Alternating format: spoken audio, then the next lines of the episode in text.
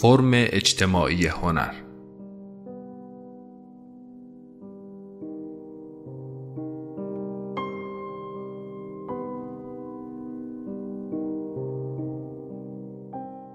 مدرس دکتر آرش هیدری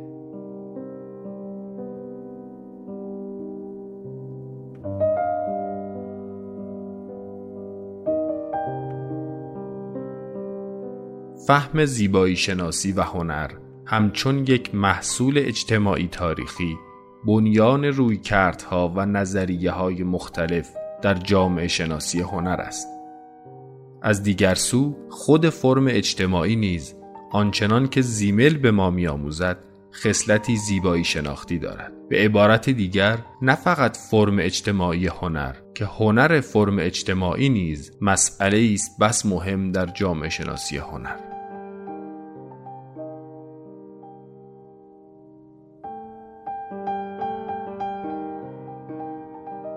در این درس گفتار تلاش شده است تا از یک سو منطق اجتماعی فرم هنری مورد بررسی قرار گیرد و از دیگر سو بر خود هنر همچون نیروی اجتماعی تأکید گردد.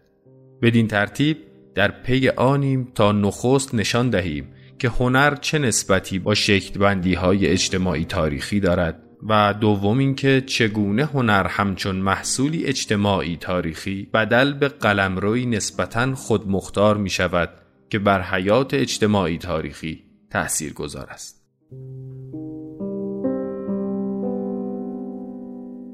عنوان دوره رو خب گذاشتن فرم اجتماعی هنر.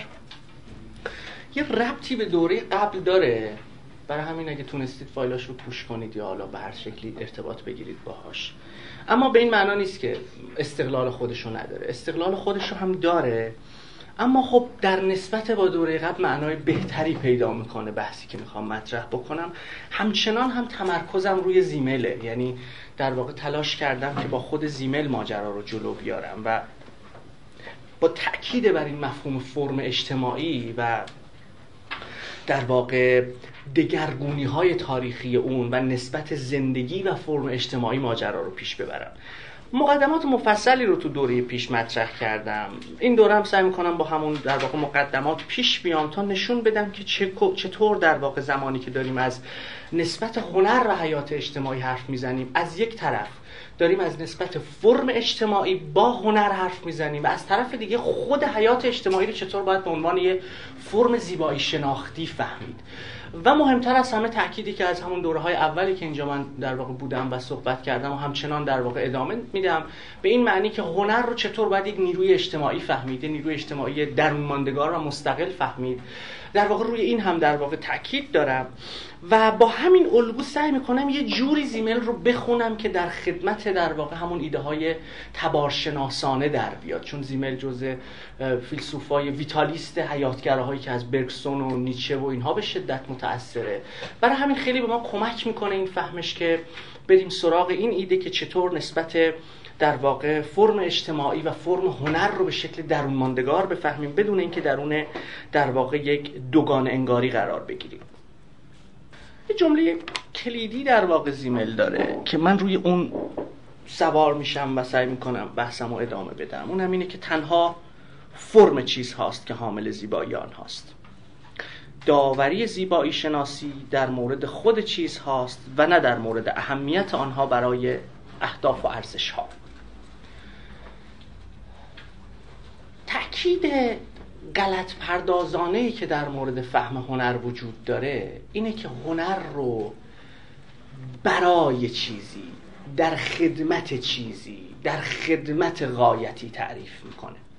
به این معنی زمانی که می‌خواد دست به نقد هنری یا فهم هنر بزنه به جای اینکه به خود امر هنری برگرده نسبتش رو با چیز دیگری می‌فهمه. مثال رایجی که همه شنیدید دیگه. مثلا میگیم که هنر در باید در خدمت چه می‌دونم اخلاقیات اجتماعی باشه. هنر باید در خدمت تعالی اجتماعی باشه.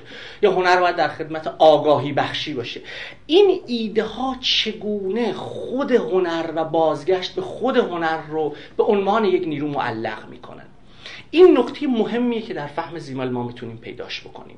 یعنی بازگشت به لحظه خود هنر به یه معنای پدیدارشناسانه هم میشه اینو فهمید.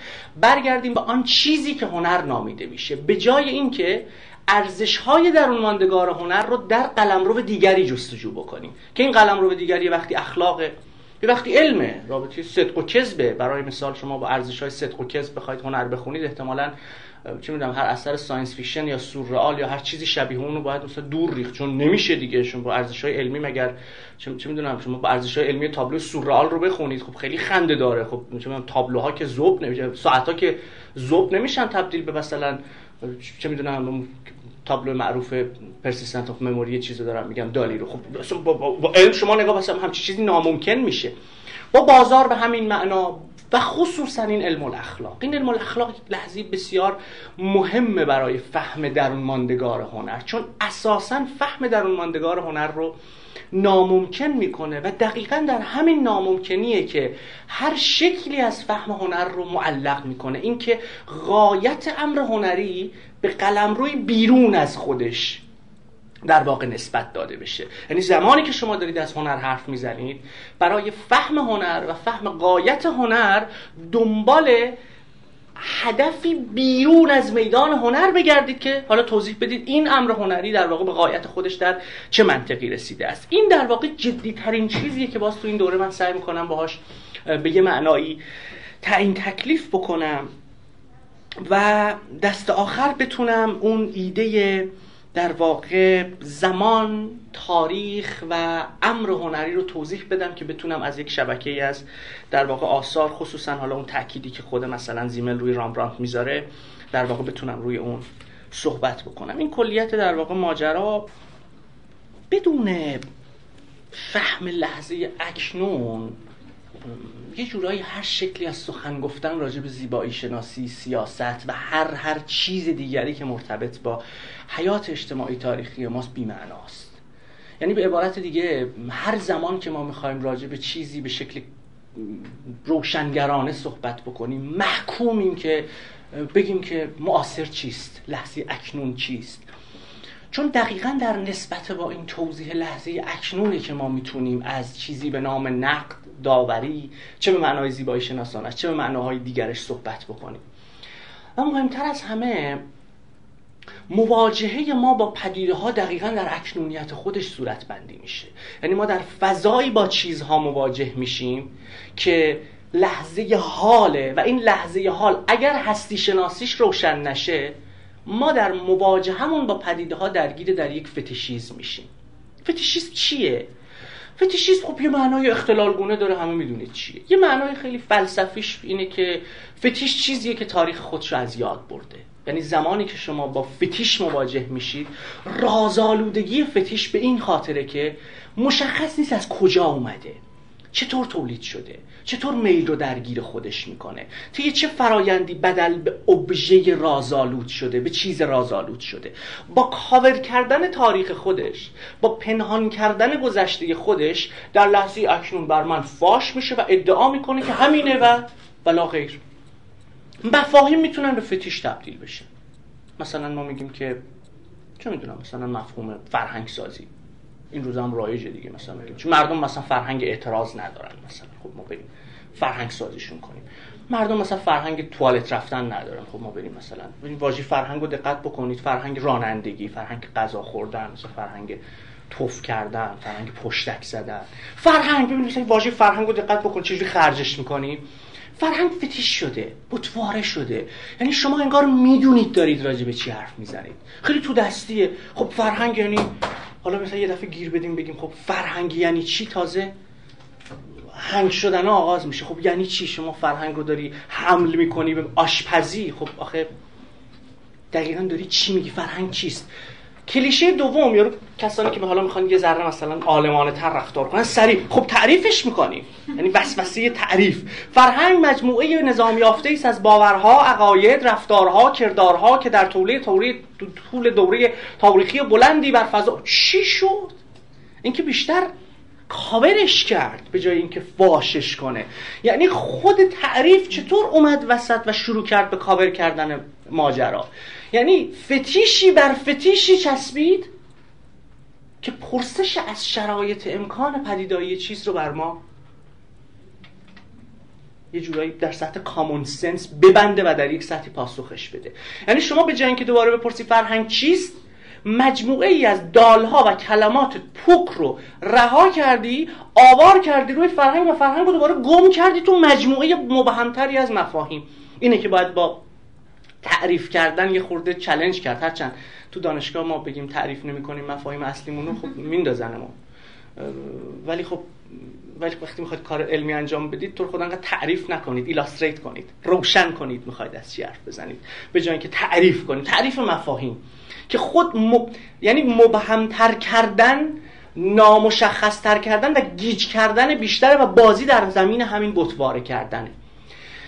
این بطواره کردن یه نسبت و ربط و ضبطی با تاریخ زدایی داره. یعنی چیزی که در لحظه اکنون بر ما فاش میشه زمانی برای ما بدیهی میشه بدل به کامون سنس میشه فهم عوامانه میشه که تاریخ برآمدنش رو از یاد ببره. حالا شما برای توضیح این چیز مثلا میگید که چی؟ خب به این درد می‌خوره. فانکشنالیسم خام کارکردگرایی خام. چرا این موبایل به وجود اومد؟ خب برای اینکه ما زنگ بزنیم. در که موبایل برای این وجود نمیاد ما زنگ بزنیم. این تبارش رو بعد از تو تاریخ بیسیم گرفت تاریخ جنگ گرفت. این تکنولوژی جنگیه. یعنی تو شما می‌خواد تاریخ اینو بفهمی نباید به کارکردش که ارجاع بدی که چون ما زنگ ما, ما چون می‌خواستیم زنگ بزنیم موبایل تولید شد. خیر. تاریخ برآمدن این گوشی اصلا لزوما ربط یک به یکی با احتیاجات معاصر ما نداره. این چیزیه که بعدا رو این داره آوار میشه. شما می‌خوای بفهمین از کجا میاد بعد بری نسبت جنگ تکنولوژی و مدرنیزاسیون رو مورد مطالعه قرار بدی. یعنی تاریخ برآمدن این چیز با کارکردش یکی نیست. فرایند بسیار مهمی که در بطواره کردن لحظه اکنون مفاهیمی که در لحظه اکنون وجود داره همین چنگ انداختن به کارکردهای چیز برای توضیح شرایط امکان پدیدایی چیزه. یعنی چیکار می‌کنه؟ به جای اینکه بره تو تاریخ و شرایط امکان پدیدایی اون چیز رو مورد مطالعه قرار بده با حواله دادن به کارکردهاش شر پرسش زمانمند از پدیده زمانمند از سر خودش باز می‌کنه. و دیگه لازم نیست به تاریخ برگرده. همینه دیگه. همین شکلی چرا امر زیبا یعنی این؟ خب همینه دیگه. به احساست مراجعه کن. یعنی امر بدیهی. بدیهی کردن طبیعی کردن دم دستی کردن یعنی فتیش کردن. و تو امان یعنی رازآلود کردن.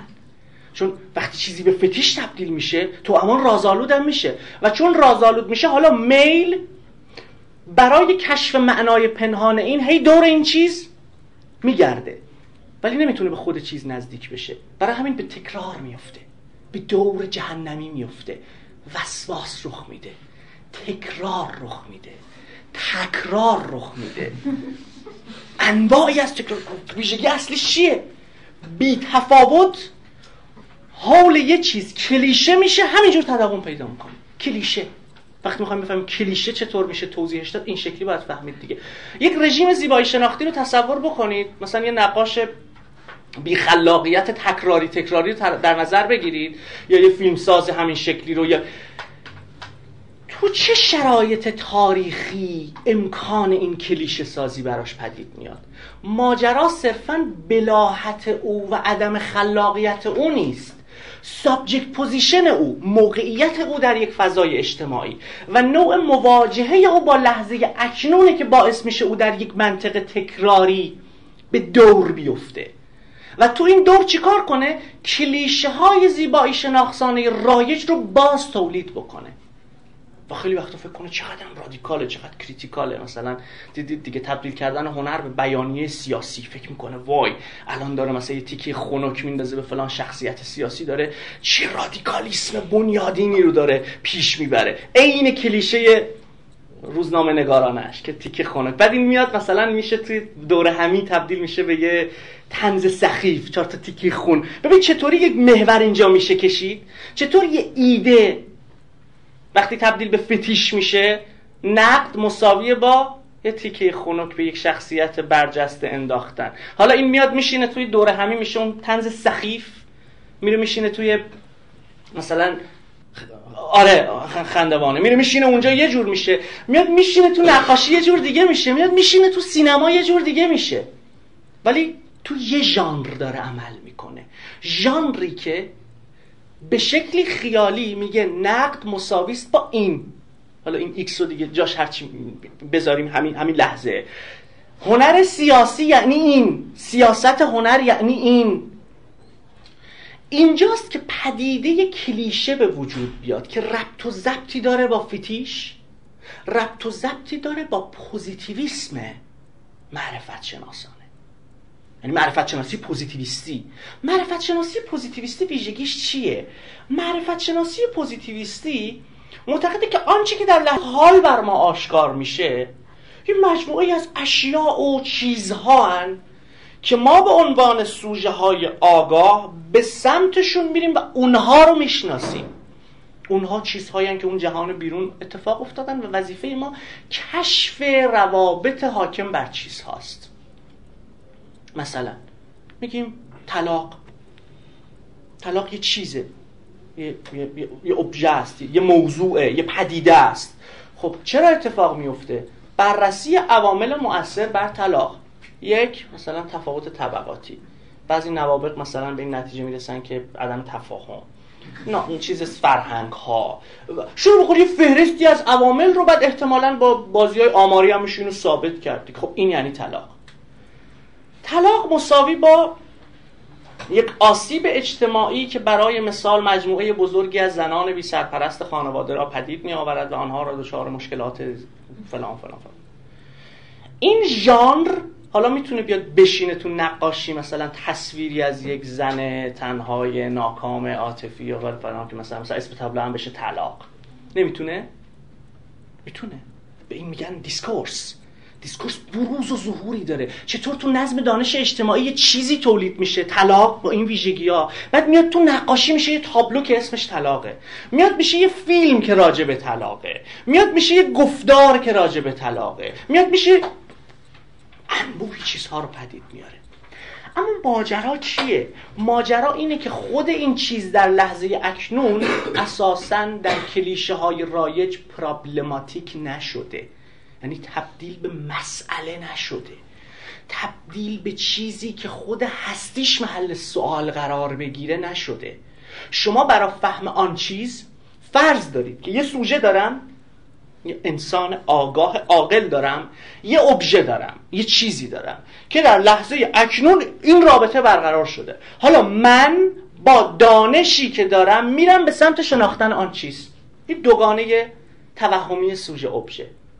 چیکار می‌کنه؟ فرض می‌گیره من یک انسان عاقل آگاه بالغ فهمیده ای دارم و یک پدیده ای دارم که و معلومه چیه؟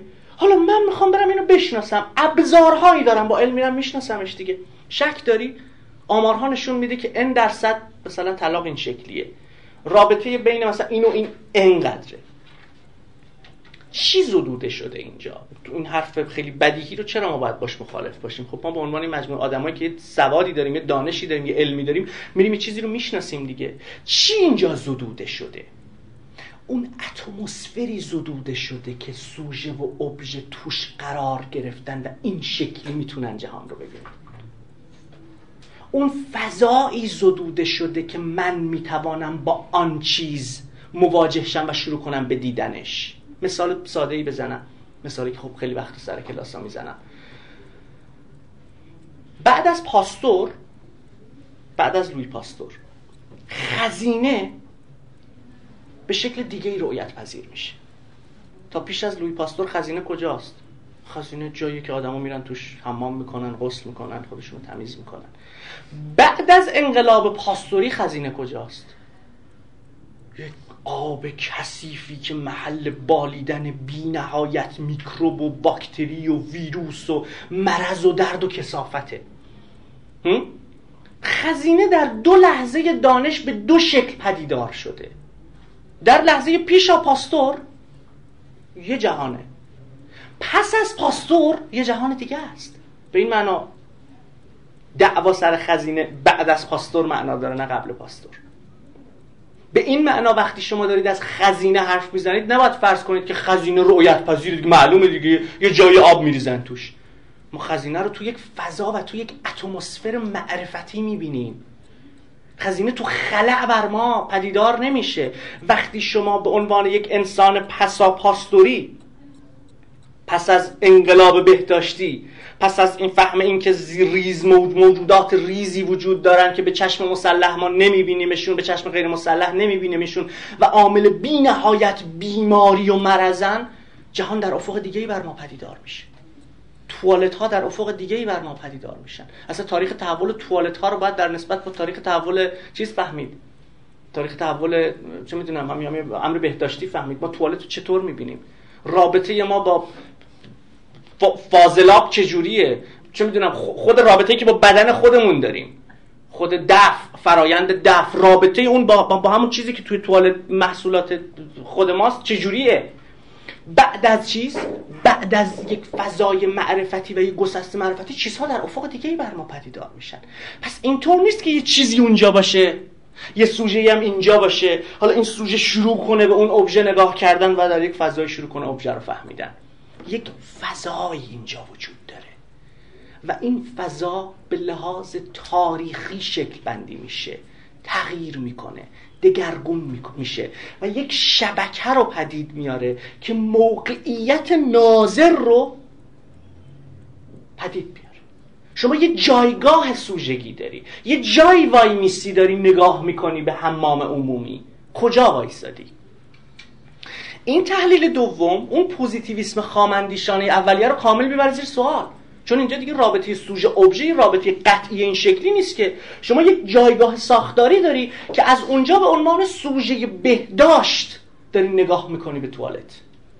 به عنوان سوژه بهداشت وقتی به توالت نگاه می‌کنی چی می‌بینی تو توالت؟ و این ناممکنه. بعد از اینه که اتفاقا پدیدارشناسی بو رو باید نوشت. بو.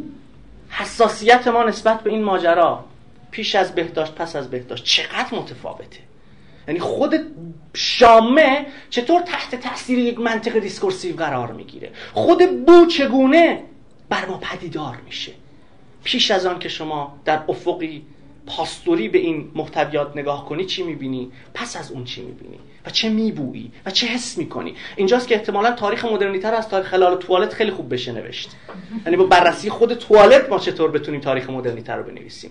حالا به این معنا اگر در یک چشم من دارم حالا در یک چشم انداز چی میگم؟ در یک چشم انداز کاملا فوکویی دارم به توالت نگاه می‌کنم.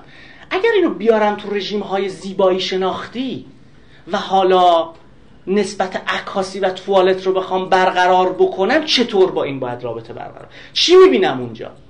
تو چه افقهایی می‌تونم اینو پدیدار کنم؟ توالت رو چطور می‌تونم تبدیل بکنم به امر سیاسی حتی؟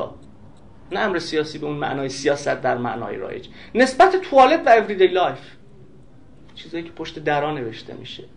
جایی که یا تو شهر مثلا نتونسته چه می‌دونم موادش مصرف کنه میره توی توالت.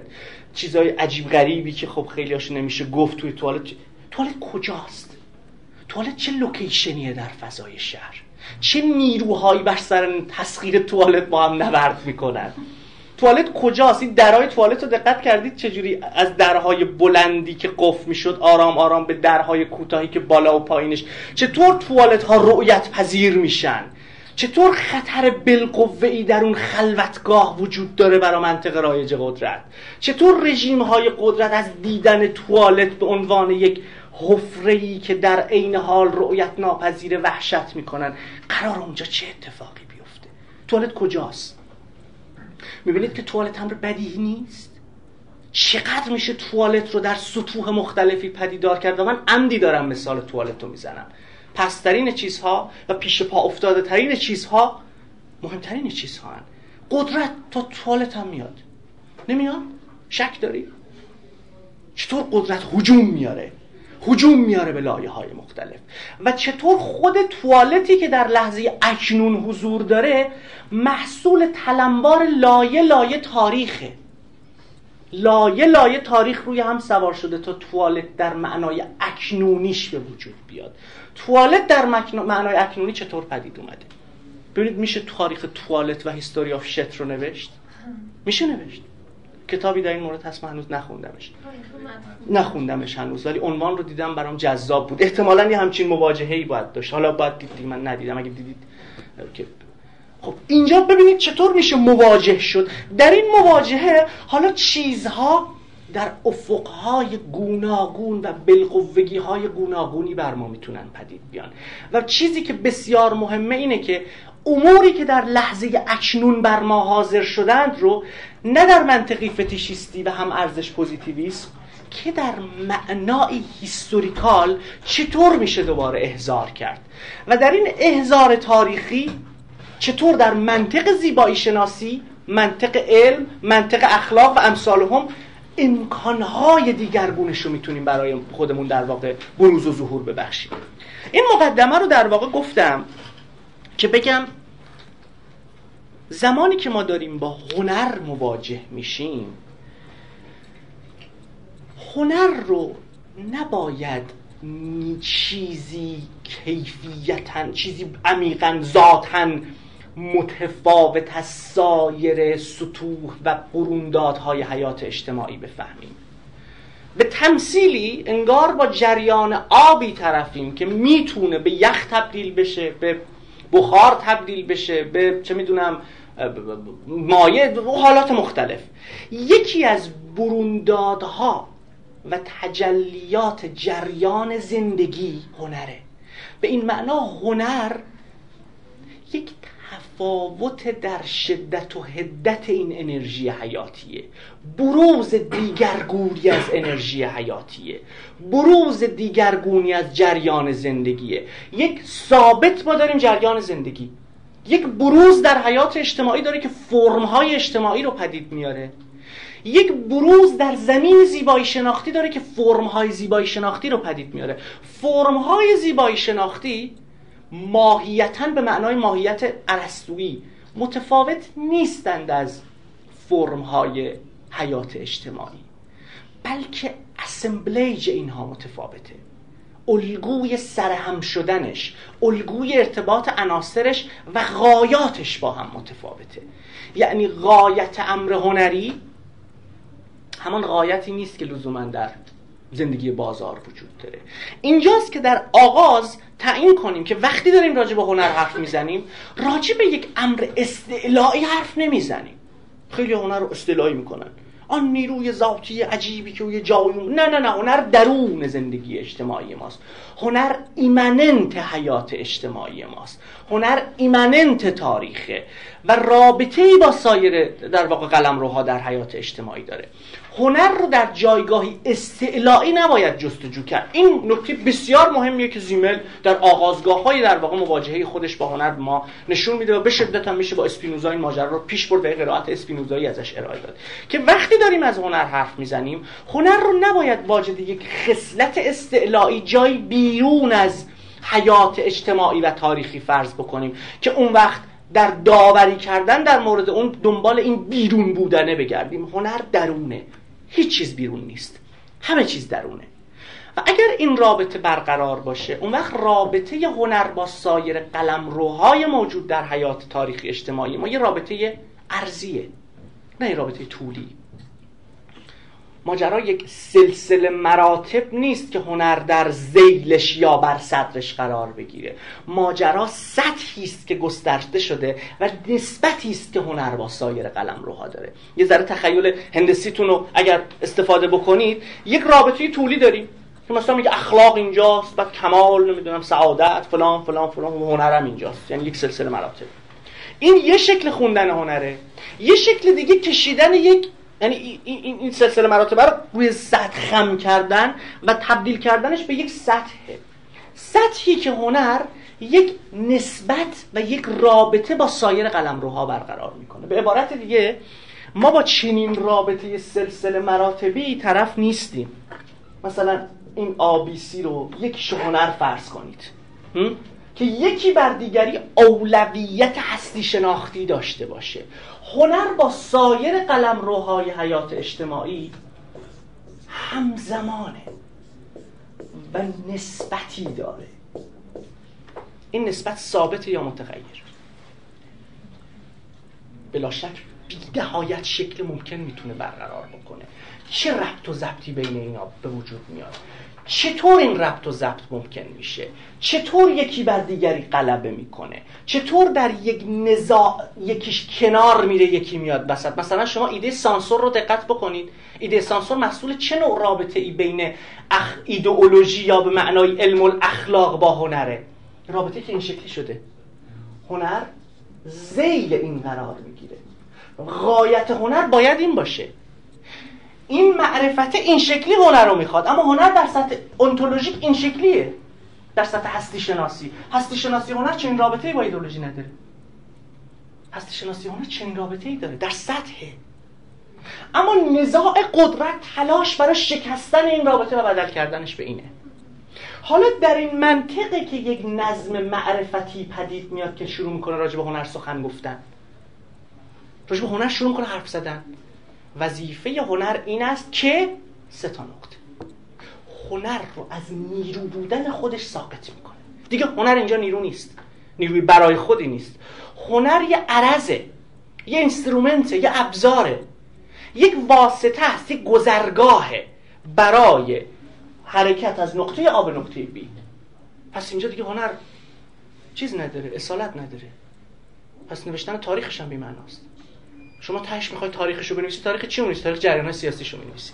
تاریخ چی می‌نویسی؟ تاریخ شخصیت های برجسته هنری. تاریخ مردان نامی هنرمندان بزرگ شعرا رویدادهای بزرگ. فلان هنرمند متولد شد تو این تاریخ مهمترین اثرش رو گفت تو این تاریخ هم مرد. خیلی آدم بزرگی اصلا خیلی بی‌نظیره. پس شما کافیه یه ذره تو این ماجرا چالش کنید. نه هنرمند به لحاظ شخصیتی فکر کنم خیلی زندگیش مثلا تفاوت ماهوی با سایر آدما داشته باشه. چیزی که هنرمند رو هنرمند می‌کنه زندگی و تاریخچه زندگیش نیست. تاریخ هنرشه. یعنی دارم یه اشاره می‌کنم به معلف چیست فوکو و یه جورایی ربط و ضبطی داره به سرآغاز کار هنری هایدگر. که هنرمند به واسطه اثرش پدید میاد.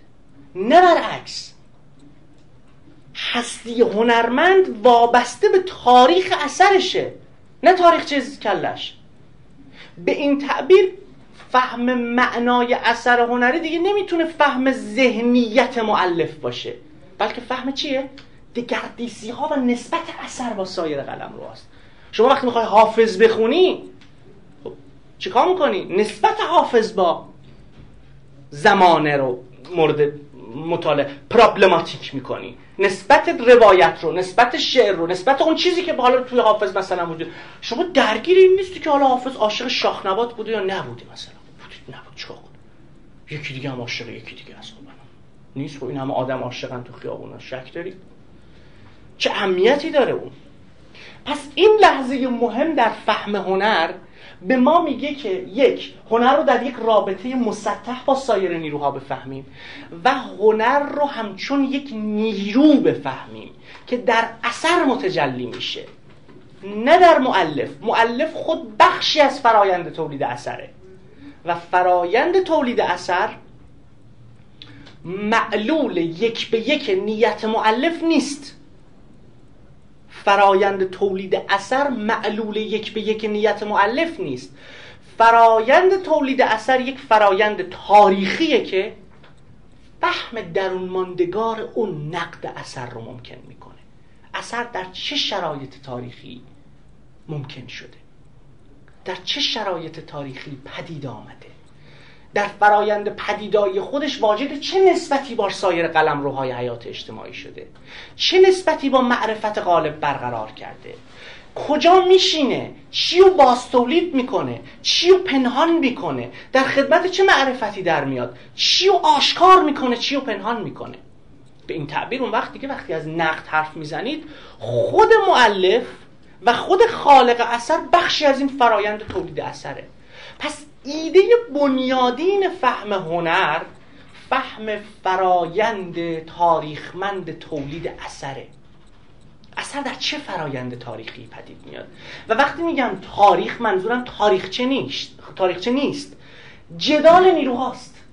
نقطه پدیدایی اثر. شرایط امکان پدیدایی تابلو چه می‌دونم مونالیزا. پرسش از شرایط امکان. شرایط امکانی که در یک چیز مثل تابلو نقاشی اثر سینما رمان متعین میشه متجلی میشه. اثری که خودش واجد چیه؟ یک خصلت فشردگیه. اووردترمایند به تعبیر فرویدی. فشرده است. انبوهی از نشانه ها و در واقع زمینه های discursive رو در درون خودش داره و در یک لحظه مشخص بر ما پدیدار گشته. این لحظه حالی که من با اثر مواجه میشم و یک حسی از این اثر می‌گیرم نیازمند بازگرداندن به فرایند تولید تاریخیشه این یه سطح. سطح دیگر که چیزیه که اینجا الان می‌خوام روش تاکید کنم تو کار زیمل همه اینا رو گفتیم. یک لحظه مهم رو دقت بکنید. اگر هنر بخواهد با همین ایده ای که من اینجا گفتم رابطه برقرار کند چگونه؟ پدیدار خواهد گشت. یعنی اگه خود این ایده بخواد پدیدار بشه چطور پدیدار خواهد گشت؟ به نقاشی های کلاسیک دقت بکنید. حداقل ادعایی که زیمل می‌کنه. نقاشی های دوران کلاسیک تا پیش از رنسانس از نظر زیمل برشن. فریزن فریز شدن چیزهایی هم که انگار از یه وضعیتی بریده شدن و حالا تصویر میشن. تصویر یک کشیش تصویر کلیسا. تصویرهایی که ایدن.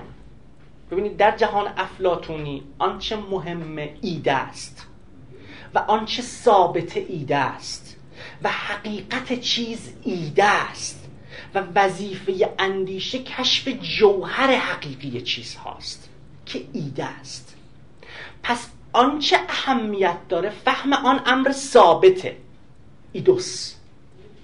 دوکسا یا امر در جریان امر متغیر فاقد اصالته اندیشه در پی کشف دوکسا نیست.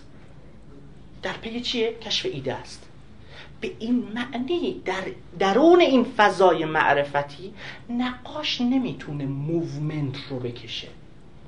نه اینکه بلد نیست بکشه. کشیدن movement طرح movement آنچنان که توی نقاشی رامبراند خیلی حاضرن. یعنی شما ببینید movement حرکت حرکت جایگاه ویژه‌ای در کارهای رامبراند داره.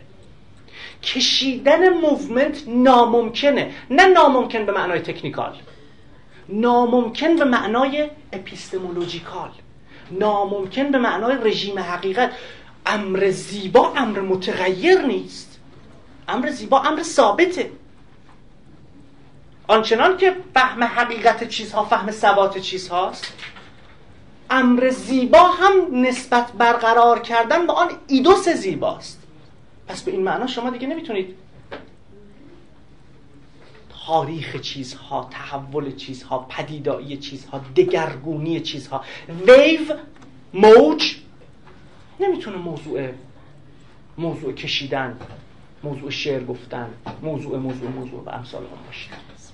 حالا تو شعر یه ذره تو پرانتز بگیم. حداقل نقاشی بمونیم چون تو شعر وقت شما بیکامینگ رو یه جاهایی تو حافظ می‌تونید پیدا بکنید دیگه به شکل عجیبی.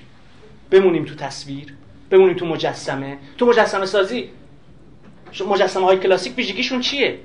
زعاس و هرکول و اینا چیز شدن ویژگی عمده اینا چیه؟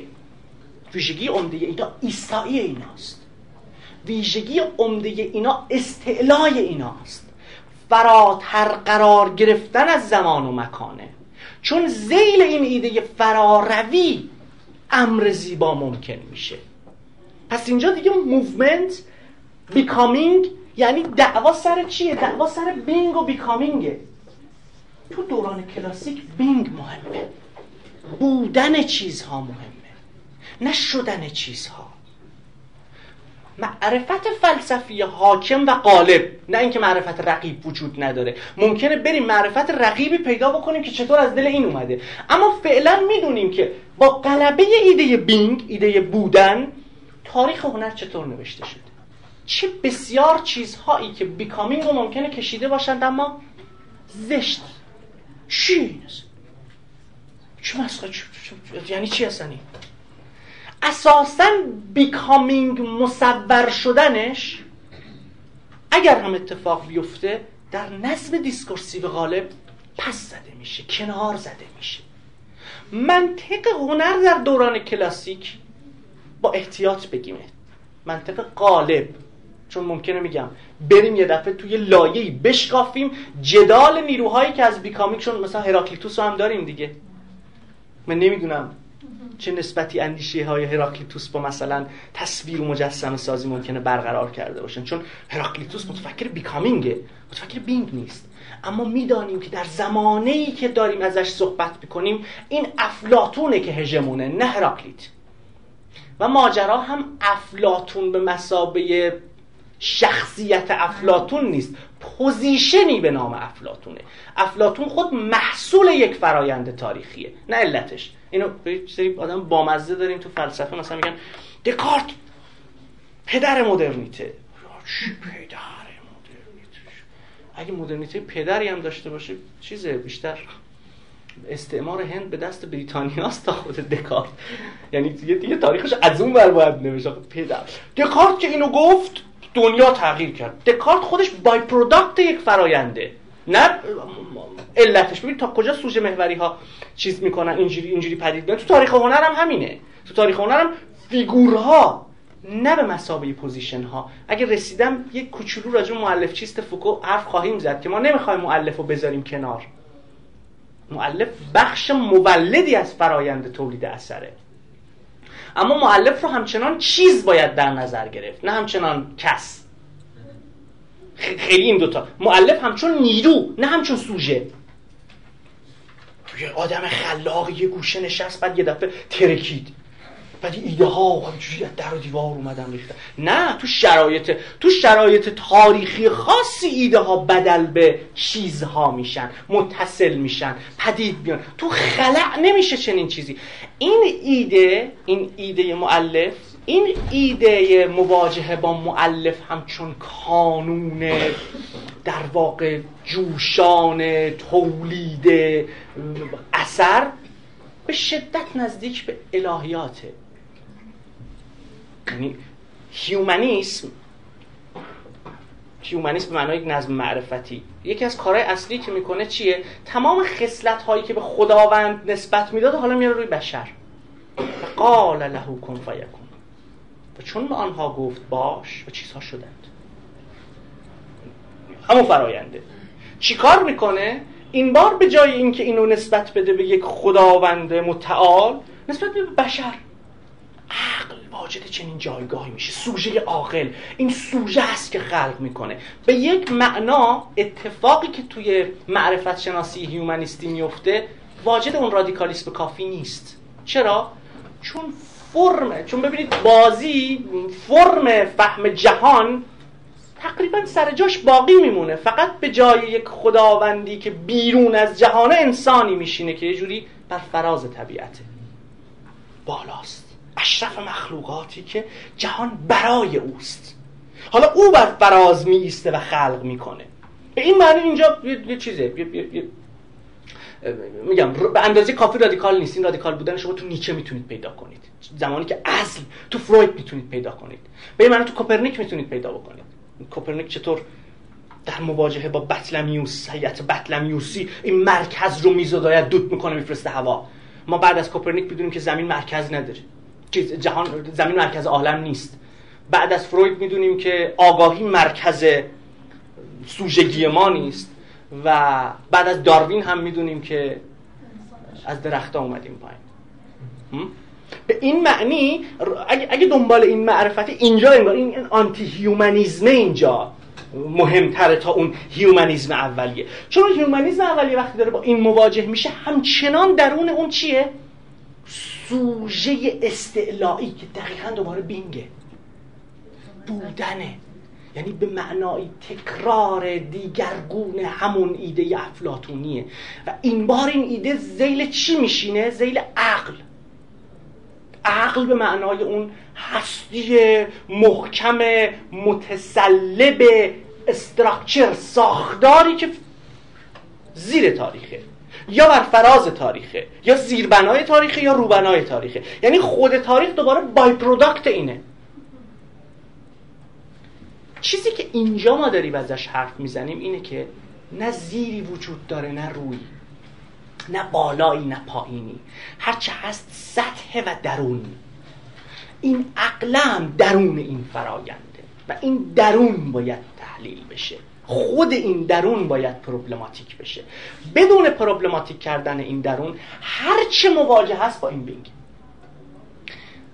هنری که در فضای برجسته سازی being تصور می‌کنه نمی‌تونه نسبتی با becoming wave سیالیت movement و و و و امثال هم برقرار بکنه. چون همواره یه غایتی داره به نام بودنه. پس وقتی داره عکس می‌گیره عکسش تاریخ نداره. منظورم این نیست که زیرش تاریخ بزنه. زاویه دوربین چی رو شکار می‌کنه؟ بیکامینگ رو یا بینگ رو؟ لازم این نیست عکاس حتما فلسفه بخونه تا اینو بدونه ها. عکاس چی رو می‌بینه؟ کجا وای میسه؟ چی رو, چی تبدیل می‌کنه به عکس؟ being رو یا becoming رو. ممکنه این عکاس ازش هم بپرسه بگه being چیه؟ becoming چیه؟ اما عمیقا becoming رو به ما نشون بده ها. یعنی اصلا فرض نگیرید عکاس باید بره فلسفه بخونه تا اینو بفهمه. position ش subject position ش کجاست؟ در کلیشه تکراری یا در مواجهه دیگرگون؟ این دیگرگونی صرفا متفاوت باشید تبلیغاتی ها نیست. احساس تفاوت کنید. چون اون تفاوت تفاوت نیست. تکرار یکسانه کدام تفاوت؟ تو فشن تفاوتی وجود نداره. چون فشن تاریخ نداره. فشن تکراره. تکرار. اصلا تکرار متفاوت هم نیست. تکرار یک نواخته. چون فرم چیز سر جاشه. فقط حالا مثلا کفشه یه بار بال در میاره یه بار بالش قطع میشه یه بار نک در میاره یه بار تیز میشه یه بار صاف میشه یه بار کج میشه یه بار اینجوری میشه. کفشه. فشن تا تکرار به این خاطر این, این متفاوتی که تفاوتی که من دارم ازش حرف می‌زنم تفاوت فشنال نیست. مود متفاوت باشید. حالا مثلا تا دیروز چه می‌دونم عکس مثلا دماغ مثلا چه می‌دونم اینجوری می‌گرفتیم از فرمون دماغ اینجوری مثلا می‌کشیم تا دیروز مثلا چه می‌دونم تا دیروز بدن زنان مو آب چشم آبی مو بلند لاغر ابژه عکاسی مدلینگ بوده. چرا سیاهان عکاسی مدلینگ نشن؟ این یه تغییر بزرگه نه این هیچ تغییری نیست. چه تغییر؟ چه تغییری اینجا اتفاق افتاده؟ هیچ تغییری اتفاق نیفتاده فرم داره تکرار میشه. این بار چیکار می‌کنه؟ سیاه بودن رو داره میبلعه در اون فرم واحدش. فرم سر جاشه. مدلینگ چرا فقط مدل؟ حالا دیگه خیلی تا ته رادیکال می‌خواد بره چاقا هم بیان. اما پیشا پیش باید اروتیک باشه. فرم سر جاشه. به این معنا وقتی میگم تفاوت منظورم این نیست. منظورم اینه که بدن در عکاسی چطور این دگرگونی ها و دگر بودگی هاش یه دفعه می‌تونه وارد معادله بشه؟ بدنهای تو بیمارستان بدنهای تو قبر بدنهایی که مثلا سرطان متاستاز کرده توش بدنهایی که دارن کار می‌کنن. بدنها بدنها بدنها رو دقت بکنید. becoming بدنها تحول بدنها دگرگون شدن بدنها. حالا من بد چیزاشو گفتم. چون کلا من آدم خوشبینی نیستم مثلا این وریاشو گفتم شما اون وریاشو چیز کنید. چه می‌دونم مثلا اعصاب خوردیاشو گفتم شما مثلا چه می‌دونم رهایی بخشتراشو مثلا ببینید. من مثلا این وریاشو این هم position دیگه. این از کجا میاد حالا خودم حالا باید شروع بکنم subject position م رو روشن کنم. چرا دارم مثال می‌زنم از این بدنا؟ این بدنا اینقدر بدنای فروپاشیدن برای من. چرا بدنا همیشه فروپاشیدن به من ولی این فروپاشی ببین میشه چقدر سوال پرسید؟ چقدر میشه اوورد وسط؟ و حالا نسبت بدن و دوربین رو پرابلماتیک کرد. چون بیکامینگ اومد وسط من امکان اینو یافتم که حالا بدن رو در افق دیگه ای مطرح کنم. اگر در منطق پوزیتیویستی با بدن مواجه بشم بدن خب بدن بدن یا بدن آدم یا بدن خر یا بدن موش یا بدن اسب تمایز مقوله وجود داره دیگه. تو یک سلسله مراتب جانور شناسانه بدن های متفاوتی وجود داره. خب حالا این بدن های انسانی از غیر انسانی متفاوت. بدن انسانی هم چیه؟ چش چش تو ابرو دماغ دهن گردو چوب چوب گردن حالا بکش دو تا گوش اینی دیگه. لحظه مهمیه تو subjectivity دیگه تو سوژگی. شما تو سوژگی بدن رو چطور می‌فهمید تو لحظه اکنون یه نسبتی با این بدن برقرار می‌کنی. حالا یک ایده انتزاعی از بدن داری. being. بودن بدن در سطح eidos. ایده. چطور به یک معنای abstract انتزاعی نه به اون معنای هنر انتزاعی abstraction رو به معنای رایجش دارم به کار میگم چطور وقتی به شما میگن بدن انسان شما یه درک بی زمان بی تاریخ عمیقا ساختاری و استعلایی از بدن دارید و با اون درک دارید با جهان مواجه میشید. حالا می‌خوای عکاسی کنی. حالا می‌خوای نقاشی کنی. چطور این درک حاضره؟ تو نمی‌تونی بگی این حاضر نیست. این ادراک discursive از خلال تو داره بدن رو می‌کشه. چی متفاوتش می‌کنه؟ خود بودن تو به عنوان یه نقطه یه گرهگاه. رودخانه رو دیدید؟ چطور گرهگاه آب داره آب داره اینوری میاد بعد بعضی جاها داره برمیگرده یه گرهگاهی به وجود سوژه اینه. سوژه می‌تونه شکست ایجاد کنه در جریان ها در جریان نور در جریان تو تو جریان می‌تونه شکست ایجاد کنه. برای همین جریان ایده رایجی که در مورد بدن وجود داره از خلال هنرمند میاد یه بدنی هم تصویر می‌کنه. این بدنی که این تصویر می‌کنه واجد یه تفاوتی هست با بدنی که دیگری تصویر می‌کنه. اما تو یه لحظه مشترک. بینک. بدنی که بیکامینگ داره حالا چطور میشه کشیدش خب اینجا چی داریم میگیم؟ داریم از این حرف می‌زنیم که نظم معرفتی دوره های تاریخی چگونه می‌تونه شکل بندی کنه رژیم های زیبایی شناختی رو و رژیم های زیبایی شناختی به طبع رانسیر این مفهوم رو دارم میگم که رانسیر این مفهوم رو جل می‌کنه در مقابل رژیم های حقیقتی که فوکو میگه. حالا میگه رژیم های زیبایی شناختی هم داریم. چگونه رژیم های زیبایی شناختی در دوره های تاریخی خاصی شکل می‌دهند به معرفت زیبایی شناسانه به فرم های زیبایی شناسانه؟ مسئله بر سر تحلیل این شرایط امکان پدیدایی این رژیم های زیبایی شناختی. این رژیم های زیبایی شناختی چطور به وجود چه رابطه ای با سایر قلم روهای حیات اجتماعی برقرار می‌کنن؟ چطور از خلال سوژه متعین میشن و بدل به هنر میشن؟ اینجاست که حالا می‌تونیم از نقاشی دوره رنسانس و تفاوتش با نقاشی دوران کلاسیک صحبت بکنیم. being یا becoming یه دوگانه داریم دیگه. movement چطور مسئله میشه؟ ویو چطور مسئله میشه؟ مثلا نقاشی شبهای روشنه مال ونگوگ؟ شبهای روشن ونگوگ نمی‌تونه تو قرن هفتم هشتم مثلا به وجود اومده باشه. نمی‌تونه تو قرن چهارده به وجود بیاد. چون ویوه. یعنی یعنی جهان چه بگم؟ جهانی که بیکامینگ رو داره می‌فهمه چنین لحظه ای رو می‌تونه پدید بیاره. یعنی نسبتی رو می‌تونه ما می‌تونید برقرار بکنید بین فهم فیزیک نیوتونی با هنر زمانه خودش.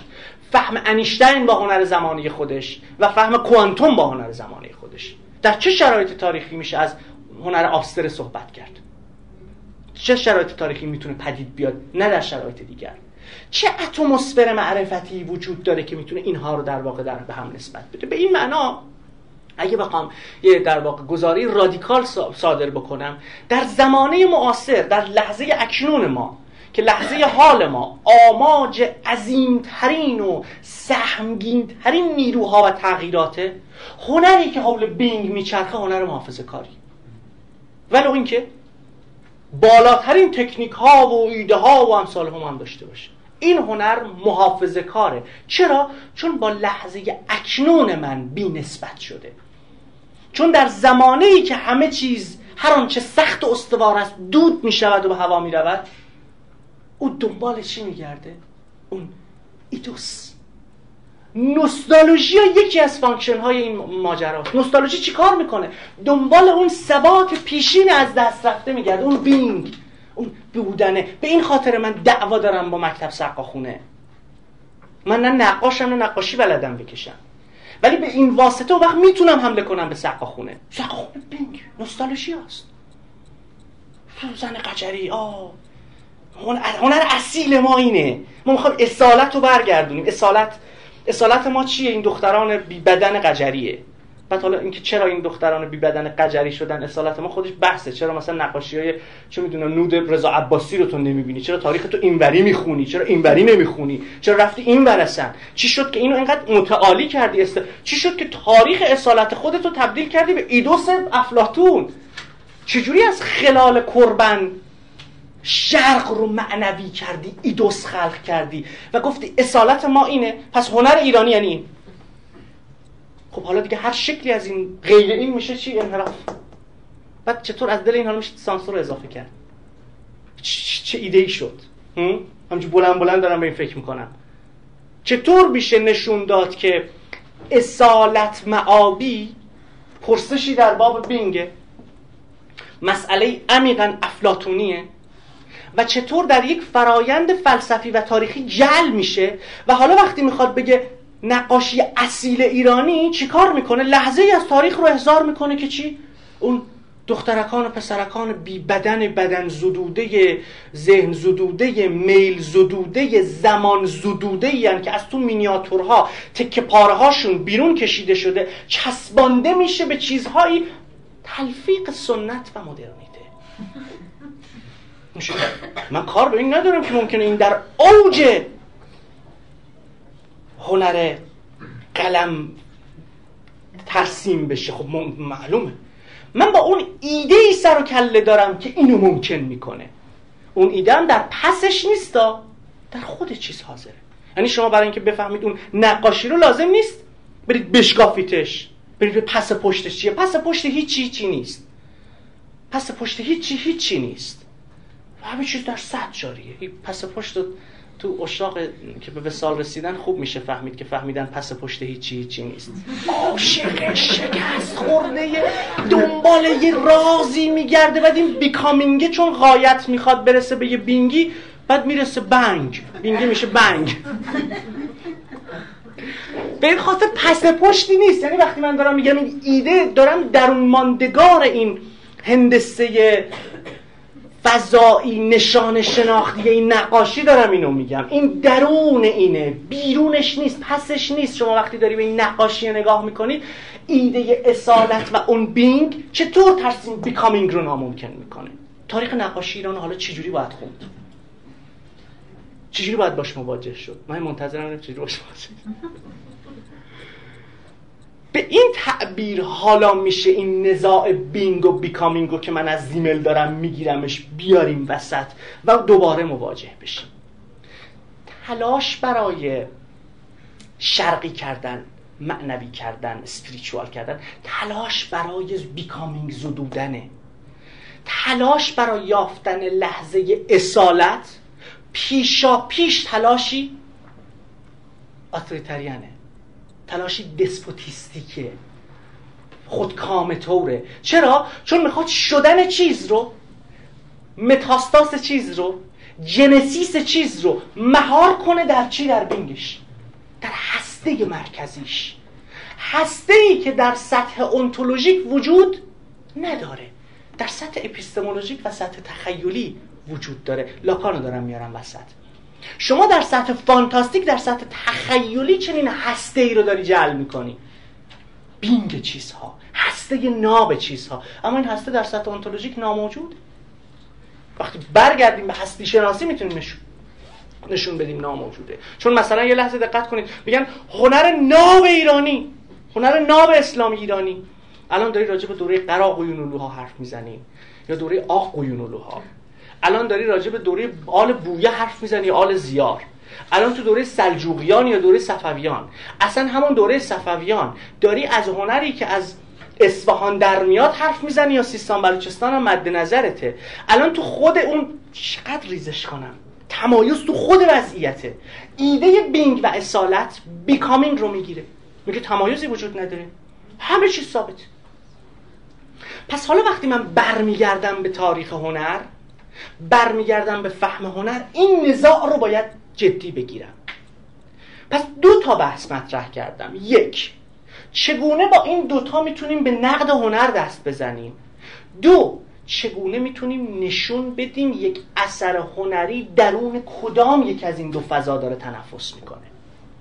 و این دومی جدا از اولی نیست. قرار نیست این دوتا دو تا فرایند جدا از هم باشن. دو تا لحظن. دو تا لحظن که یکیش تبدیل به فرم اجتماعی هنر میشه که بیکامینگ داره و دیگری فرم زیبایی شناختی اجتماعه که بیکامینگ داره. این دوتا در هم مرج میشن. و حالا everyday life خودش زیبایی شناسانه میشه. everyday life در یک becoming زیبایی شناسانه تحول پیدا می‌کنه. این becoming چگونه در هنر متجلی میشه؟ و لزوما هنر تجلی این becoming قرار نیست باشه. هنر خودش نیرویه که ممکنه این becoming رو پدید بیاره. چون درون خودش هم becoming داره شدن داره. پس دعوا رو بذاریم رو این. دعوا رو بذاریم روی این اصالت بینگ یا بیکامینگ اصالت بودن یا شدن. اصالت تغییر یا ایستایی. اگر اصالتی هم وجود داشته باشه این اصالت پیشاپیش اصالت بیکامینگه و این واژه رو پارادوکسیکال می‌کنه و معنادار. اصالت بیکامینگ یعنی شما تو هیچ نقطه ای نمی‌تونید ثابتش کنید و بگید این متر و ملاک عامی برای فهم آن چیزی است که باید باشد رژیم های زیبایی شناختی تلاش برای فیکس کردن این جریان بیکامینگ و تلاشی برای یافتن هسته مرکزی که به واسطه اون بتونن جریان تاریخ رو یک امر عرضی جلوه بدن که قراره این جریان در خدمت چی باشه؟ یه غایت. غایتی که بیرون بیکامینگه جایی که تاریخ تمام میشه. جایی که تاریخ می ایسته تلاش برای یافتن نقطه ای که تاریخ می ایسته همون سکانس آخر فیلم های رومنسه تاریخ وای میسه. یعنی تو روایت وای میسه. در حالی که اگه سینمای رادیکالی وجود داشته باشه اتفاقا بعد از اونجا شروع کنه. مثلا باید نقطه آغاز یه جورایی اون باشه. نه اینکه پیشترش مهم نباشه. ولی بیکامینگ ولی شما به کلیشه ها دقت بکنید. به این خاطر دیزنیلند رو بیاریم وسط. ببین چطور با لودر بیش از رو دیزنیلند دست شد. چطور میشه نشون داد دیزنیلند و ساختار رواییش تا کجا در خدمت ایده پیشرفت منطق توسعه و غایت ثابتی است که قرار چیزها به اونجا ختم بشن؟ چطور حالا میشه روایت رو زیل ایده پیشرفت خوند؟ ایده پیشرفت در عمل شروع نفی بیکامینگه درسته که میگه چیزها تغییر می‌کنن. تغییر می‌کنن تا؟ یه جا وایسن. چیزها تغییر نمی‌کنن تا یه وایسن. چیزها تغییر می‌کنن که تغییر کنن. به این معنا تغییر درون ماندگار چیز هاست و حد یقف نداره. مسیر از پیش تعیین شده نداره. تو این هندسه ای که من کشیدم هر چیزی ممکنه. به این معنا این بالقوه گشوده است به بینهایت امکان. اما تو ایده ای که شما این شکلی داری نگاه می‌کنی یا این شکلی داری نگاه می‌کنی به بینهایت امکان گشوده نیست. به تک امکانی که از پیش مقدر است گشوده است. این اوپننس این گشودگی به بینهایت نه گشودگی به بینهایت به معنای استعلایی بلکه گشودگی به بینهایتی که بنیامین خیلی ازش حرف می‌زنه. گشودهی به بینهایت به اون معنای امکان هاست چه هنری به بینهایت گشوده است و چه هنری بسته است؟ و این بینهایتی که دارم میگم بینهایت با قیده نه بینهایت به اون معنای امر مطلق. امر مطلق به معنای مطلق جوهرین می‌دونم داره پیچیده میشه. می‌ذارم تو سوالاتتون. امر مطلق به معنای مطلق جوهرین اتفاقا ضد بیکامینگه. کل به معنای کل کانستلیتیوه کل منظومه ای به این گشوده است یا نه؟ به بی نهایت اتصال با سایر قلم روها گشوده است یا نه؟ به این میگم بی نهایت امر هنری آیا به این گشوده است یا نه؟ به این معنا به تفسیر گشوده است یا نه؟ به این معنا پروپاگانداست یا هنر؟ هنر نمی‌تونه بستار باشه. بستار پروپاگاندایی که می‌خواد پیغام پیام اخلاقی نهفته در هنر پیام اخلاقی چی چی تو می‌خوای شعر و شعر اخلاقی تو بده برای چی نقاشی می‌کشی؟ نه من می‌خوام بگم به درد مردم توجه کن. تو برو بگو به درد مردم توجه کن. این که خیلی رادیکال تره که. چه کاری خب برو فریاد بزن. ای به درد مردم توجه کن. تو آیا می‌تونی درد رو بکشی؟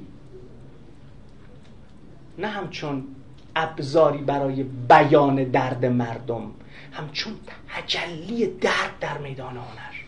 می‌تونی بکشیش؟ منش جیغو کشید. نکشید؟ جیغو کشید که درد مردم رو بگه. یا اون نقاشی معروف مال کیه؟ ونگو که؟ که این کار شماست نه این کار شماست. ونگو که فکر می‌کنم. پیکاسوه یا ونگو که؟ نه. این کار آره. خب، داره اون چیه کشید کار شماست؟ نه این کار جنگ جهانی چجوری جنگ جهانیه ما جنگ جهانیه ولی نه جنگ جهانی به معنای بازنمایی. یعنی بره یه تصویر دقیق یک به یکی رو از اینجا ورداره توی نچورالیتی یک در واقع رئالیسم خام عین اونو بکشه. این چیه؟ پاسخ هولاک این کار شماست؟ نه این کار شماست. ببین چجوری به تشنج میندازتش داره می‌کشه. پس میشه کشید. نمیشه کشید. به این معنا میشه کشید. بیکامینگ داره. گشوده است. بی نهایت امکان داره. میشه چیزش کرد. اما وقتی تو پروپاگاندا تصویر می‌کنی بستاره. به این معنا هنر نیست. ناهنره. توی زمین دیگه هست. هرچی هست هنر نیست. چون مواجهش اصلا مواجهه میدان آرت نیست. ابزار برای یه چیز دیگه همونجوری که این ابزاره. این ابزار. کاری با این نداره. تو چه می‌دونم؟ تو می‌خوای بشینی رو صندلی که صندلی برای چیز نیست که. غایت نیست که. می‌خوای بشینی. اما وقتی می‌خوای بری سراغ ترکیبات ترکیبات این چرمی که روی این کشیده شده اینجا بازید عوض میشه. نه اینکه می‌خوای بشینی. تو می‌خوای بشینی چیکار داری با چیز؟ چیکار داری با صندلی مثلا پرسش اونتولوژیک از صندلی ببری چی هر چی هست اون بشین. من ننداز تمام شد. تو دستی به این میگن دیگه. مواجه دم دست سوار مترو. خود خب چیکار داره؟ سوار میشه دیگه. حالا این چجوری کار می‌کنه؟ چه چی می‌دونم چجوری کار چه اهمیتی داره اصلا چجوری کار می‌کنه؟ تو دستیه. اونتولوژیک شدن این به معنای دیگه است. به این معنا من دارم از یک وضعیت اونتولوژیک دفاع می‌کنم که هنر رو در سطح اونتولوژی باید بهش نگاه کرد. اگه تو اینو تبدیل کردی به ابزار اون وقت دیگه این نفسه نمی‌تونی تاریخش رو بنویسی. نمی‌تونی نقدش کنی. نمی‌تونی کریتیکالش کنی. چون چیه؟ همین چیزی که من همیشه میگم. ای برادر قصه چون پیمانه است. معنی در وی به سان دانه است. دانه معنی بگیرد مرد عقل ننگرد پیمانه را گرگشت نه یعنی داغون کردن فرم و روایت و داستان و همه چیز با هم. کس پنده تو باید عقل داشته باشی ورای داستان بری. خب ورای داستان بری خب پندو می‌گفتی دیگه چه کاری بود؟ اخلاق ناصری هم هست. تمام پندا رو میگه میگه این کارو نکن این کار بکن این کار نکن این کار خب تو می‌خوای بگی این کار نکن این کار بکن بعد داری قصه میگی بعد میگی این قصه پیمانه است. ننگرد پیمانه می‌خوام پنگاره رو بنگرم. هنر بودن یعنی پیمانه را نگریستن نه نانه توی پیمانه. همین ایده ایده بدیه. و چقدر از ما تو این ایده به هنر نگاه می‌کنیم بخش بزرگی از کسانی که تو میدان هنرن اینجوری نگاه می‌کنن به هنر. مثل تفسیرهای سمبولیک. مثل بلایی که سر تارکوفسکی بزرگ آوردن توی سینمای ایران تو نقدا گند زدن به تارکوفسکی. همش سمبولیک. یه چیزی داره میگه که یه چیز دیگه بگه. نه یه چیز دیگه نمی‌خواد بگه داره میگه. تو استاکر مثلا استاکر رو چجوری می‌خونن؟ می‌برن بالا. نوستالژی رو می‌برن پایین. خودش خودشه. تو چرا این از اصالت می بعد می‌برن تفاسیر عرفانی ازش می‌کنن. عرفان الله با طعم نعنا. حالا سوال تو چه شرایط تاریخی امکان تفسیر عرفانی تارکوفسکی پدید میاد؟ تو هوا نیست دهه شسته. اصالت. تو چه شرایط تاریخی حالا تفسیر اصالت معابانه هایدگر پدید میاد؟ دهه چله فردید. کربن پس خود این مواجهه هم تاریخ داره. یعنی اینجوری نیست که مواجهه تارکوفسکی تو دهه 60 سینماگر جذابیه برای بسیاری از ایده های نوپدیدی که در آرمانگرایی سینمای دهه 60 داره. چرا؟ تارکوفسکی چطور داره معنا میشه؟ چطور داره تفسیر میشه؟ آیا تفسیری که ازش میشه غلطه؟ رفتم تو این بازی چندان چیزی رو حل نمی‌کنه. فرض کن نشون دادیم غلطه. آنچه مهمه اینه که چرا تارکوفسکی تو این فضا اینجور خونده میشه و اینجور خوندن به چه کار میاد؟ در خدمت چه معرفتی در میاد؟ چی باعث میشه اون حجم از بیکامینگ در کار نوستالژیا که سکانس سکانس بیکامینگه؟ جایی که چه می‌دونم یه گلی مثلا تو دیوار زده بیرون. موج مه بیکامینگ اصلا بیکامینگ خونده چه اتمسفری در دهه 60 بر ایران حاکمه که نمی‌تونه بیکامینگ رو فهم کنه؟ چه پرسش مهمی. چه خوب بود اینو می‌شد نشون داد. بلند بلند دارم فکر می‌کنم. چجوری میشه اینو نشون داد؟ تو چه اتمسفری تارکوفسکی رو اینجوری می‌خونیم؟ تو چه اتمسفری سینمای معناگرای مثلا غرب رو شروع می‌کنیم جور دیگه خوندن؟